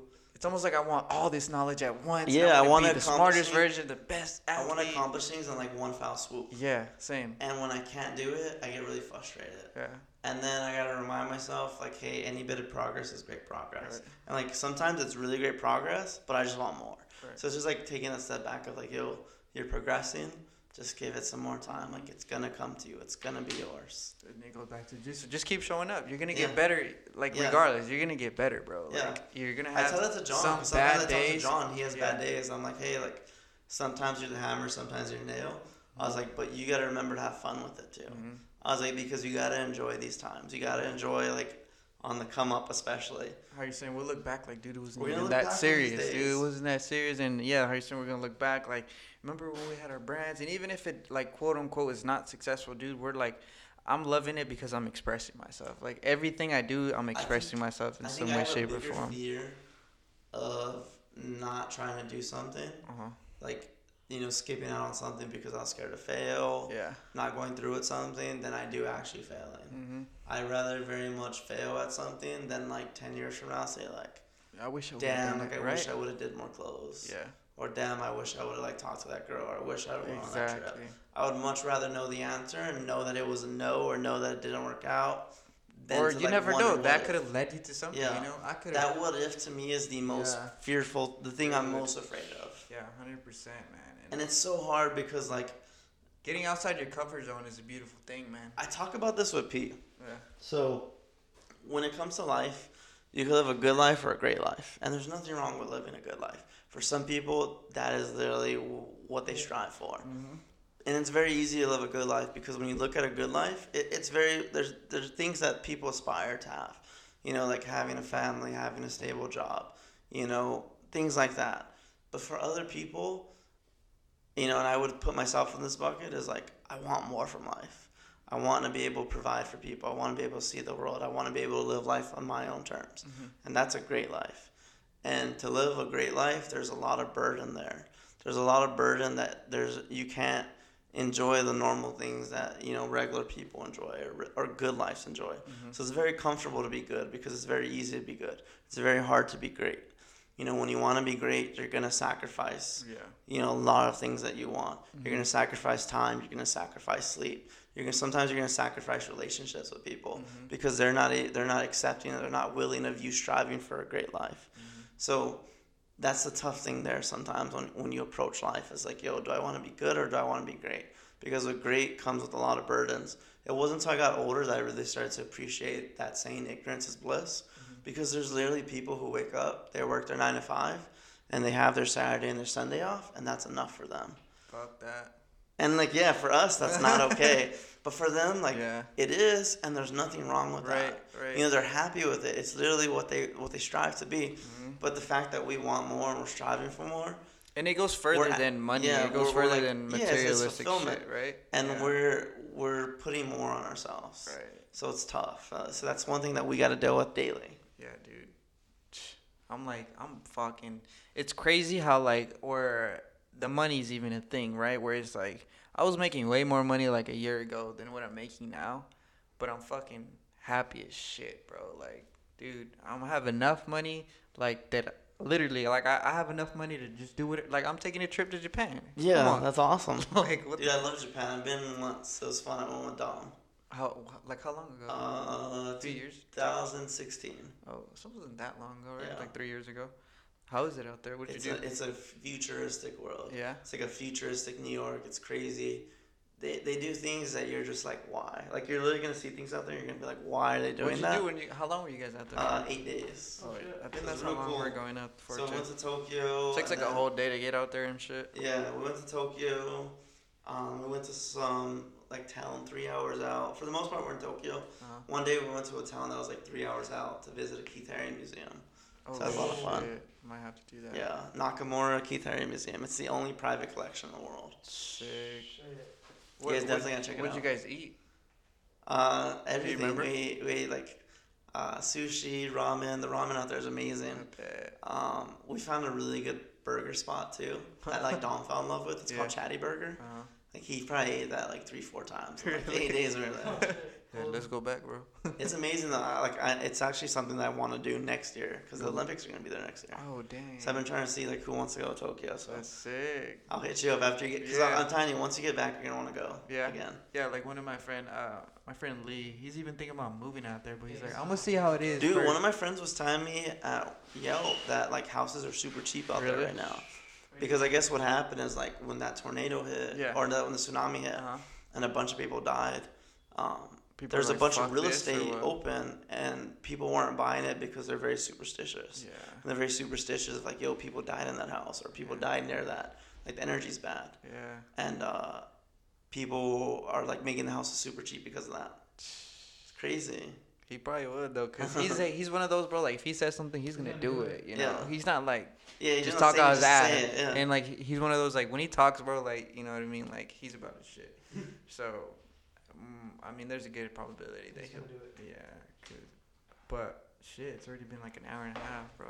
Oh, Fuck, championship rounds, Ricky. Dude, this is a great talk. Yeah. So we're just But gonna- again, like, once you get that travel bug, you're gonna want to travel all the time. Yeah, I just got my passport last year, and I was like, dude, I'm just gonna get it. Like, and I heard it in a podcast too, where it's like, I got my my passport, and I didn't use it for four years, but I knew one day I was gonna use it. You know, Yeah. like I'd rather have it right now, and I had the extra money. I was like, dude, I'm just gonna get Just it. Like, why not? You'll never regret it. Exactly. So, You'll never regret traveling. so that's where I'm at now, and fuck. I can't wait, dude. I'm excited. I'm gonna try and do jujitsu out there.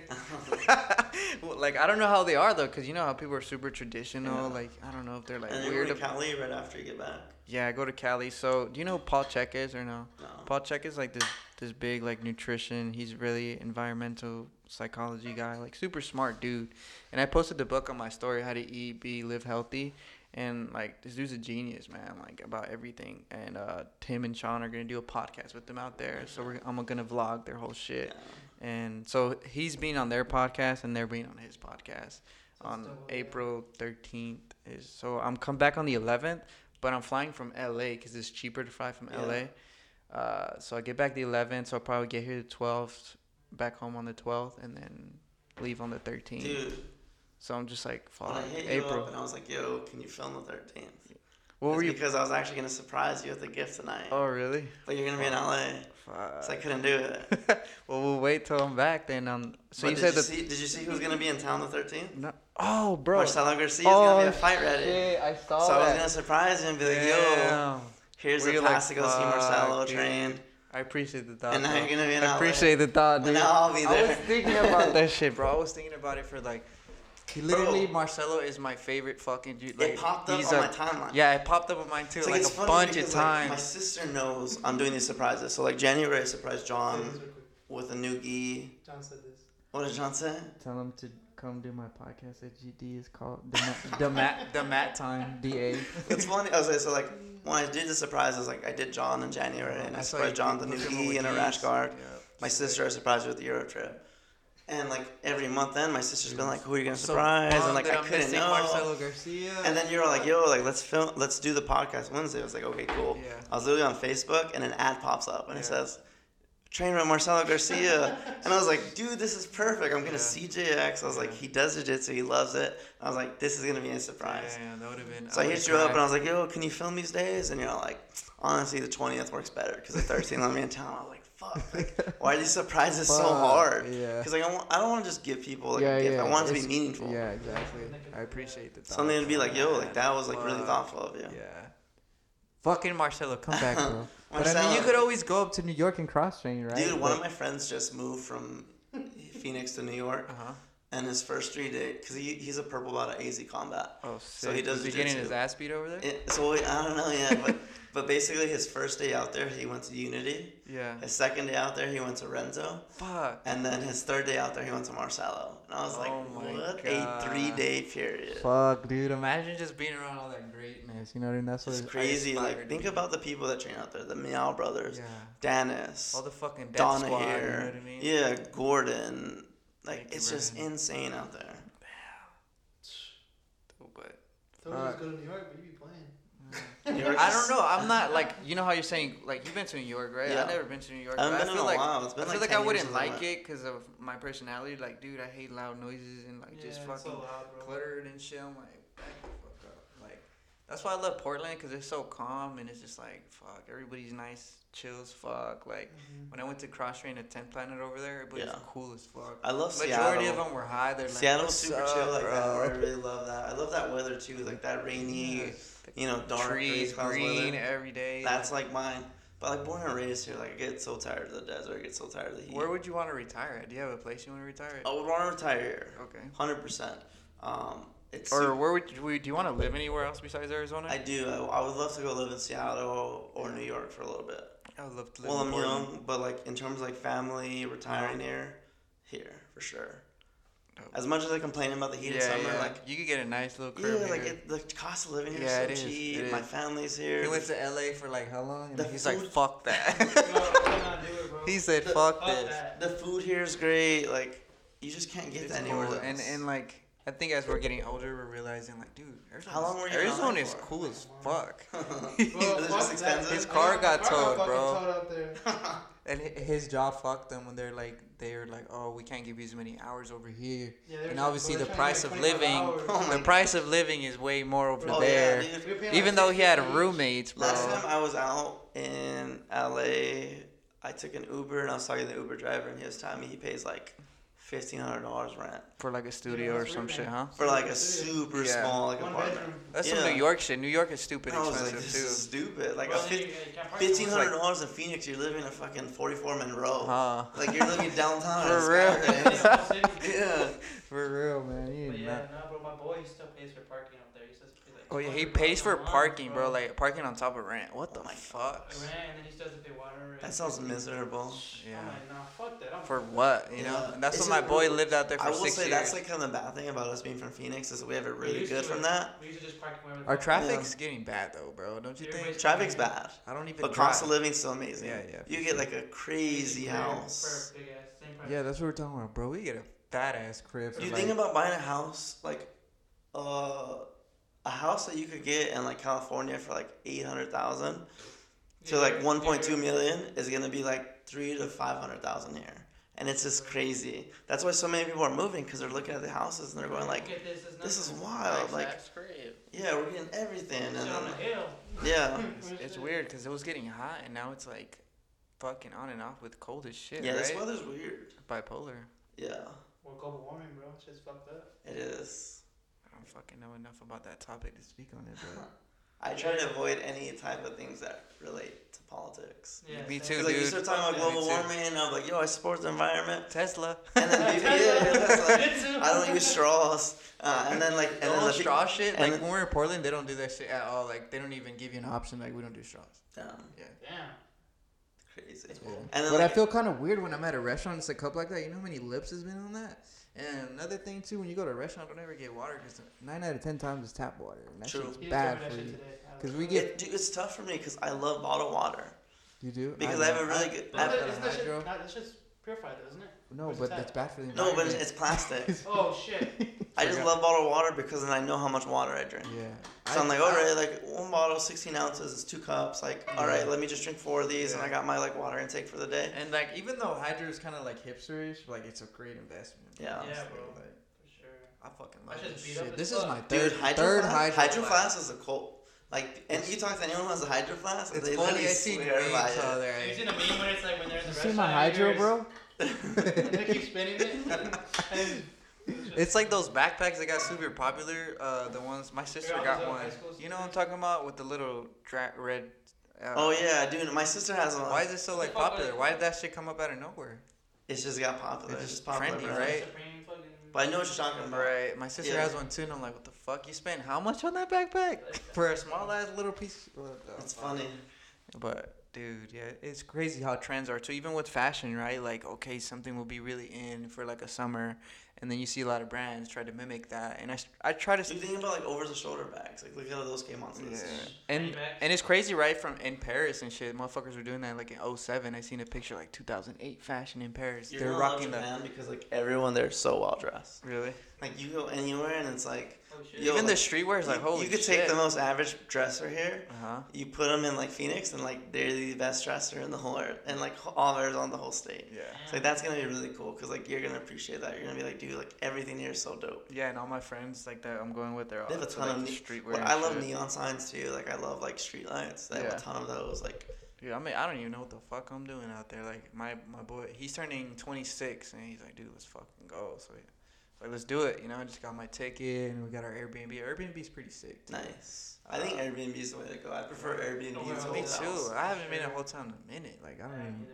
Ever. s- Hotels are It's too just whack. It's over expensive. it's too expensive. And you feel like a local when you're in Airbnb, because like I don't know, it's just the vibe is way different. Like your own crib to do whatever. Yeah, I feel like I'm able to like be myself more yeah, right. because it feels like it's my place and I'm Yeah. living like a local yeah. versus in a hotel. Like You live in a fucking. I don't know why, but like a I'll be in Portland. have I'll my- be like, yeah, I live right here, bro. I've been here for a few years. in You a hotel. Like I have my guard up. Like Yeah. I'm in a hotel. Like I feel like a tourist. Yeah. Very right. Yeah. Versus like when I'm in the Airbnb, like I feel like I'm I'm in the trenches. Like yo, I'm yeah. living here. Yeah. Exactly. It's dope. Put a time together, yeah. for sure. Well, fuck, hour and a half. Let's wrap it up. Nice. Thanks for coming through, Ricky. All right, follow Buddy, me. Follow Ricky. Championship rounds. When's the next drop? You can't say. You Don't kiss and tell. Huh? I'll say probably April because we were gonna do the drop right away. So on our end, like we have basketballs, gym bags, jersey, and shorts ready. Mhm. Um, we're gonna get a couple things made, but now that like Or were I'm you gonna do? Did you figure out what you're gonna do? Because I remember you like, what should we do for the basketball or something? You posted on Twitter. Yeah, we're posting about trying to do a giveaway, but I'm not sure. I got all these different answers. It actually turned into like a heated debate because all these people started talking about who's a better basketball player. Oh, fuck. so now people want to have a, a, a three point shooting contest for the basketball, That'd which I think kinda would cool. be pretty cool That'd be actually.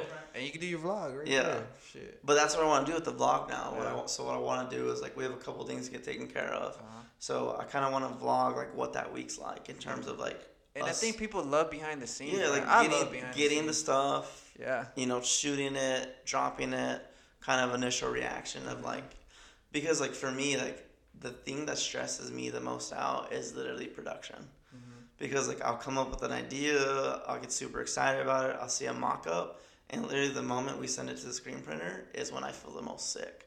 Cause I'm like, it's not gonna come out the way I want. Yeah, right. It's Yeah. not. It's And then you keep looking at the design. Like, I'm gonna we should see- change it. We should change it. I'm I'm, gonna sure see my screen printer gonna- hates me. Yeah, I'm like, yo, go can you see change the it. colorway the la- la- very last minute? You I'm gonna hate it, and I'm Yeah. like, oh, like But it's actually a better feeling when you see it in person because, like, dude, it looks Yeah. way better. And you're when it actually when, when you actually see it and it lives up to your expectations of what you thought it was gonna look like in your head, it's literally the best feeling. I know, you're just like, fuck. You're just like, my vision made is like, cause like, There. like yeah, that's the thing about it is like, especially with me where like I don't do graphics, Uh-huh. I give up a lot of my vision to like trusting Bobby to understand me. I think me and Bobby are in a good spot too, where he understands. Like when I tell him like, yo, let's do this, he's like, okay, I get you. It is hard, right? Because it's like, no, that's And then you give it to the screen day. printer. Yeah. And you're like, yo, can you make this for me? On. And then like, like it's just like there's a lot of stress. You're like, fuck. Like, That's how me and him are too, cause he's way better at Photoshop than me, cause he he got really good like quick. Like Bro, I started, just fucking I started fucking with it, and then he just went off, and I was like, dang, he got way better than me. And that's the cool thing, like, but it's hard to like translate, and that's I think it's skill, right? Cause when I took a photography class in college, they were like the photo teachers like, well, you gotta learn how to like explain your photos, type shit, you know. Mhm. Horrible at that. And it's like, dude, I can't. Like, it's just a cool photo. I just like it. But then it's like you dig d- deeper. Okay, why do you like it? Like, do you like the colors? What about it? Does it remind you? Does it give you a feeling? Is it the scent? Or were you in time? yeah. And I think I've gotten better at that as time goes. And it's like, even like when I first started photography, it's like I wanted to just shoot rappers and shit. I think everybody does, you know. I think Yeah, I think because you feel cool, like oh I'm hanging out with them and shit, you know. It's like oh I'm, I think I'm a rapper too. Like no motherfucker, you're just a photographer, you know. And that's what I realized too with like Tim and Sean. I'm like dude, like I'm I'm not anybody special. Like I just get along with them and I want to soak up game from them, you know. Yeah. Like dude, like you're filled with knowledge and you're where I want to be in life. You're a fucking black belt. You got your own gym. You know what I mean? Or you, you got a lot of success. Like, what can I take from you? You know what I mean? And it's nothing more, nothing less. Like, I don't expect any, like, and I think when I first started, like, you know, especially when Instagram, right? Like, fuck, this dude's a 19 year old photographer and he's chilling with fucking Drake or some shit. Keep saying Drake because he's like the biggest guy ever. Yeah. So, and then I was like, fuck that. Like, I just want to do shit like I love, bro. Like, I don't even do music videos anymore, like, as much, unless I really hit it off with you. If we could build a good relationship, because it goes back to the money, too. Like, I don't give a fuck if you're going to pay me two grand for this video right now, like, for a one minute video. Like, if I don't fuck with you, or like, if the vibe is weird, or I It just doesn't want. feel right. Yeah, it just doesn't feel right. And I'm just like, fuck that. It's like so like I get a lot of inspiration, and we'll wrap it up right now. So I'll finish with this. we keep saying, oh, wrap it We up. gonna wrap it up. Wrap it Three hours in. I get it. Yeah, it's like fucking Alex Jones. Like Right. fucking. Did you watch Yelling. that podcast? I watched parts of it. Of I watched one. like most of it, honestly. The honestly. funniest part was when he said he was gonna beat every Bra- Eddie Bravo's ass. Oh yeah. I was like, oh my gosh. That's But I, I go back to some of my favorite speech ever, and I would like urge everyone to watch it if you haven't. It's the Steve Steve Jobs? Jobs, commencement. And what's funny is like my age group, everyone's watched it, but like I started talking to other people, and not many people have seen it. like Especially younger, on Steve the Jobs younger is dead. people. Yeah. So like you know when you start talking about that, where he's like, hey, the only way to to do great work is to love what you do. Mm-hmm. So you know that that's how you find meaningness. That's how you find fulfillment. So I feel like there's so much I've taken from that. Where like we talked about like problems and stresses, and he talks about death. He's like, hey, in the face of death, like all these things wipe away: embarrassment, fear, feeling like you have something to lose. Mm-hmm. You know, the idea of dogma, living with other people's thinking. You know, Steve Jobs was really big on saying like, hey, the world that was created was created by people who are no smarter than you. So like you can change it, and once you realize you can change it, like your world changes. Mm-hmm. And I think for me, the thing that really changed is like realizing I can create things. Mm-hmm. Like yo, I made a shirt, and it's like yo, I made a hat, then I made a jacket, You then I made a inspire a lot of people, right? It's like, dude, like I'm no different than you. You realize. No, that, di- right? and that's what I always try to tell people, you know, about my life. Like, yo, this is where my parents come from. This is where I came from, and like, look where I am. Like, you can do the same things. Like, trust me. Like, like I tell, I was just talking to Pia about this. Like, I don't feel deserving of any of this, Mhm. but I'm also not gonna waste it. I'm not gonna be one of those people that get gets a ton of opportunity, that gets any amount of talent and throws it away. Everything that you give me, I'm gonna, you know, make the most of it. So I'm never gonna feel bad for the things that I have. I'm just gonna be humble about it and know that I'm undeserving. Exactly. So I just want to do the best that I can. So I would encourage everyone go watch the Steve Jobs one. It's only 15 minutes, but it'll literally change your life. yeah, I've seen that a few times. Did you ever finish that Steve Jobs book? Cause I never finished Yeah. it. There's actually two I that have I've watched. uh, the Inside the Mind of Steve Jobs one, and then I have the uh, the book about him. Obviously, I, I got like halfway, but I never finished it. I have to. It's one of those. you gotta do. There's a couple of them. There's one by Walter Isaacson, which is the best, which is that's, the that's famous the one. one that I have. Yeah. I forgot who the second one's I got it for five bucks, bro. I have to. it's like super buy. They always have like super buys. Yeah. It's like really good book. Like I picked up. Uh, have you heard of a book called Ishmael? No. It's supposed to be really good. I'm like excited to read it because everybody's like hyping it up. It's about Yeah. like life and evolution. Yeah. like that. If there's any books I would recommend, uh, let's see. I just read Man's Search for Meaning. That's really great. I think I have. Is it with the guy like this? He might be, yeah. So There's the a few different covers, but uh, it's basically about one of the Holocaust survivors, and he just talks Dude, about. Dude, I didn't even know, and that's a really suggested book too. And like, yeah, I just one of, picked like, it up because I was like, books. it's Yeah. interesting. he just talks about how like man finds meaning, and even in times of struggle, like being in Especially a you know being in a concentration camp. And like how what what really matters and, and kind of how he coped with it and how other people coped with it. That's So crazy it that is- we had Holocaust. it's literally That's crazy that that was a thing, It's wild. That and what's crazy one is like, man it's fucking our did- lifetime. right? You think about when World War II ended in 1945. That's literally when like my grandparents were alive. Like my grandfather, who passed away a few years ago, uh-huh. was born in 1926. So we're not far away from that. And like I think that's what is crazy about like not only the Holocaust but just racism in general is like we're mm-hmm. not far from like segregation. Mm-hmm. And like people realize people don't realize it and they think like oh that could never happen to us but like That shit could we're literally a generation away, you know, a generation removed from it. So it actually can really happen. That's to why us, it's still. it can happen. That's again. why the racism is still there, cause we're not fucking far. from- people who were racist back then are yeah, still they were alive. or they were raised by and they're in racist power people. and they have money and they, that you know, all those things. That's scary. Huh? But in, in terms of books, like I would recommend Man Search for Meaning. Um, the autobiography of Malcolm X is an amazing book. Um, Gotta read that one. fuck, I forgot the name of the book, but Like, it's dude, about, my Amazon card is just filled with books. Uh-huh. That's it's all literally is. like my Prime account is literally just books. Um, there's another book about minimalists. Oh, I forgot the name of it though, but it's so good. It just talks about. It's another book that just talks about like focusing on experiences and people versus materialistic items. And then if you're looking for a science fiction book, there is a Red Rising trilogy. Mm.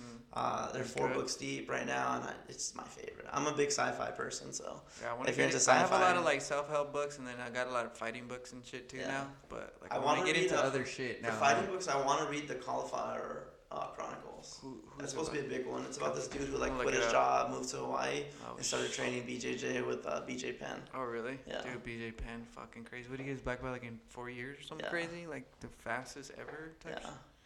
Fuck, that's dude, all wild. these people. huh? Like Keenan got his black belt super early. He got like at six years. Or Gordon something? Ryan got his like in five or six years. Didn't even put on the gi.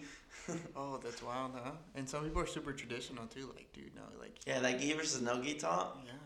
It's But if like if you're gonna be an MMA fighter, you gotta go no gi. But I heard like Marcelo's like, no, like I don't know, man. I fuck with the I fuck with both, honestly. Like I like both, cause like gi is applicable in real life. Yeah, Like I cross collar you shit right now. You You, know what could. I mean? Like a, yeah. like fucking. I don't know, man. Like a lot of like gi shit is applicable. Obviously, like Knight's over here I'm not losing his mind. No, fucking John. DMing John and shit. John, shout out sending- to John. He's sending all his old pictures when he had like a bleach hair, with Dillon Danis hair and shit, huh? But it's crazy how big. Uh, opinion, John edition. it, it's crazy how big jiu-jitsu's getting though, right? I think it's becoming more and more established. Like It it's is. It's becoming- way more mainstream now. It's like, dude, I'm excited. Like, when especially I'm you look black belt, at- like fucking look at, ten like- years from now. You look at like EBI, yeah, um, there's gonna be, it's just gonna keep all the growing, combat bro. jiu-jitsu. There's no way that sport is gonna uh, fall off. the Like, Quintet, all the stuff they're showing based on UFC Fight Pass. Like it's crazy. Like jiu-jitsu is coming to the mainstream, Yeah. and it's funny too because a lot of people hate on him, but like Dillon Danis is a big part of it. Yeah. And then you got Gordon Ryan, and you got all these people. It's like, and it's like some people get like obviously the respect. Like jiu-jitsu's not about. Did you see that one where the dude starts fighting like mid mid tournament? Like he runs he off. out the yeah, crowd, yeah. that shit was wild. huh? like dang. But I mean, what do you expect, bro? Like, like I think. I don't think it's bad for the sport. It's gonna bring more attention. One, obviously, because I think like the very traditional, like the OG OGs are gonna be like, no, what the fuck, Mhm. respect and all that. And I think, I mean, with anything that's gonna happen, like you any know, martial art. Like, you like, even look at we're boxing. fighting, bro. Like you walk into you walk into a boxing gym right now, yeah, and trust me, like it's a it's the same as a jiu-jitsu. Most respectful people, yeah. because when you know you don't have to prove anything, you don't have an ego. Mm-hmm. And honestly, the, the world would probably be a better place if more people did a martial art. Yeah. Because then, like, if, if like all of us knew jujitsu and we all knew like we were capable of defending ourselves Yeah. or whatever, there wouldn't be anything of like, yo, I gotta prove myself. Exactly. Especially at like a bar and people are drinking, Yeah. like, yo, I gotta prove how much of a man I am. I heard You that. I don't. heard, it was that in the GSP book, bro. It talks about it. I think it's like, or I think it was the Art of War. I forgot what book it was, but it was like, you know, the only people that fight that want to fight are like the ones that ha- want something to prove or have something to prove, and like the real martial artists, they don't give a fuck. Like how people that know MMA, they're like the most calm people, especially jiu-jitsu, MMA, even more. You know, because they're like, dude, I could fucking do some wild shit to you, or like literally kill you with your bare hands, you, with their bare Oh, hands. Like, dude, that's wild. Have full bro. control. That's wild. You could literally just hold them down and not, not let them do anything. And like they'll still underestimate. Like I don't give a fuck if you do jiu-jitsu, bro. Shit's good. Like, okay, let's go. You know. You you won't throw a single punch and you literally control them for it. Exactly, and it's crazy though that it depends where you train at too. But like, okay, I'm a blue belt now, and I'm like, okay, I'm good. But then you're like, fuck, I got purple belts, brown belts, black belts. Like it just like never ending almost, but it's kind of cool. Like it just keeps you going. You can always learn, even as a black yeah, belt. dude. And it, there's levels to black belt. Obviously, you know, first degree, second degree, third degree. It's like fuck. There's levels. Well, yeah, you have black belts that are literally world champions competing all the time. You have black belts who do it casually. honestly, like uh, a high level like purple belt will fuck can fuck some black belts up, dude. Like it's happened. I've seen it happen too, and like black belts will admit it too. Like, yeah, if, like say you're just a black belt that just teaches and doesn't Yeah. really compete, and like a high level purple Yeah. belt will probably fuck you up. Well, there's that dude that he's a black belt now, but John told me about him because he trains out of there. Where? And uh, what's the one? Uh, uh, Atos uh, Oh yeah, yeah. in San Diego. Yeah, Um, I think his name's like that's where Keenan trains. Yeah, yeah. Uh, that's where Keenan trains, but I forgot the dude's name. It's like KN or something. Mhm. But basically, he was a brown belt fucking up all these black belts, and now he's a black belt and Like, he just dude, won. you here's your black belt. yeah, you know just these people like when you're good, you're good. And it's crazy to think like, okay, well, who you a black belt under?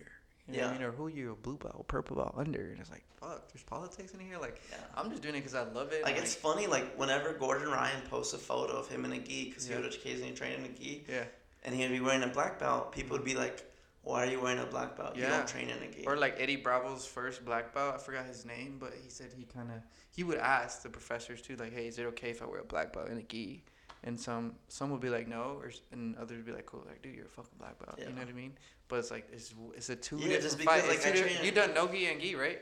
It's two different fights, bro. Like it is, yeah, but it's like at the same time, it's all jiu-jitsu, yeah, you it's grappling. At the and it's like, how great are you at it? Yeah, I think you can be good at both. I like to be good at both. Right now, I'm doing a lot of gi training, but I mean, I love both, Yeah. honestly. But if I were a black belt and I trained in a gi, and Gordon Ryan put on a black belt, like, that's an ego thing to be like, yo, you Yeah. don't deserve that, because like he's gonna, he'll, he'll fucking And I think Eddie Bravo is changing the game, you know, because obviously his guys they completely dropped the gi. Like there's guys that don't even own a Yeah, gi, it's such a, a planet thing of like just training the rash guard. right? Put on some gi pants and put on a rash guard, and you're good to go. right. Fuck. All right. But yeah, dude, Dude, I two really hours want to talk to already you guys. almost. Two hour On the Joe mark. Rogan podcast. All right, two hours. All right, we'll end it right here. Thanks for coming. Dude, I was like, yo, what are we gonna even talk about? I, was I know, that it just kept gonna be going, super huh? short.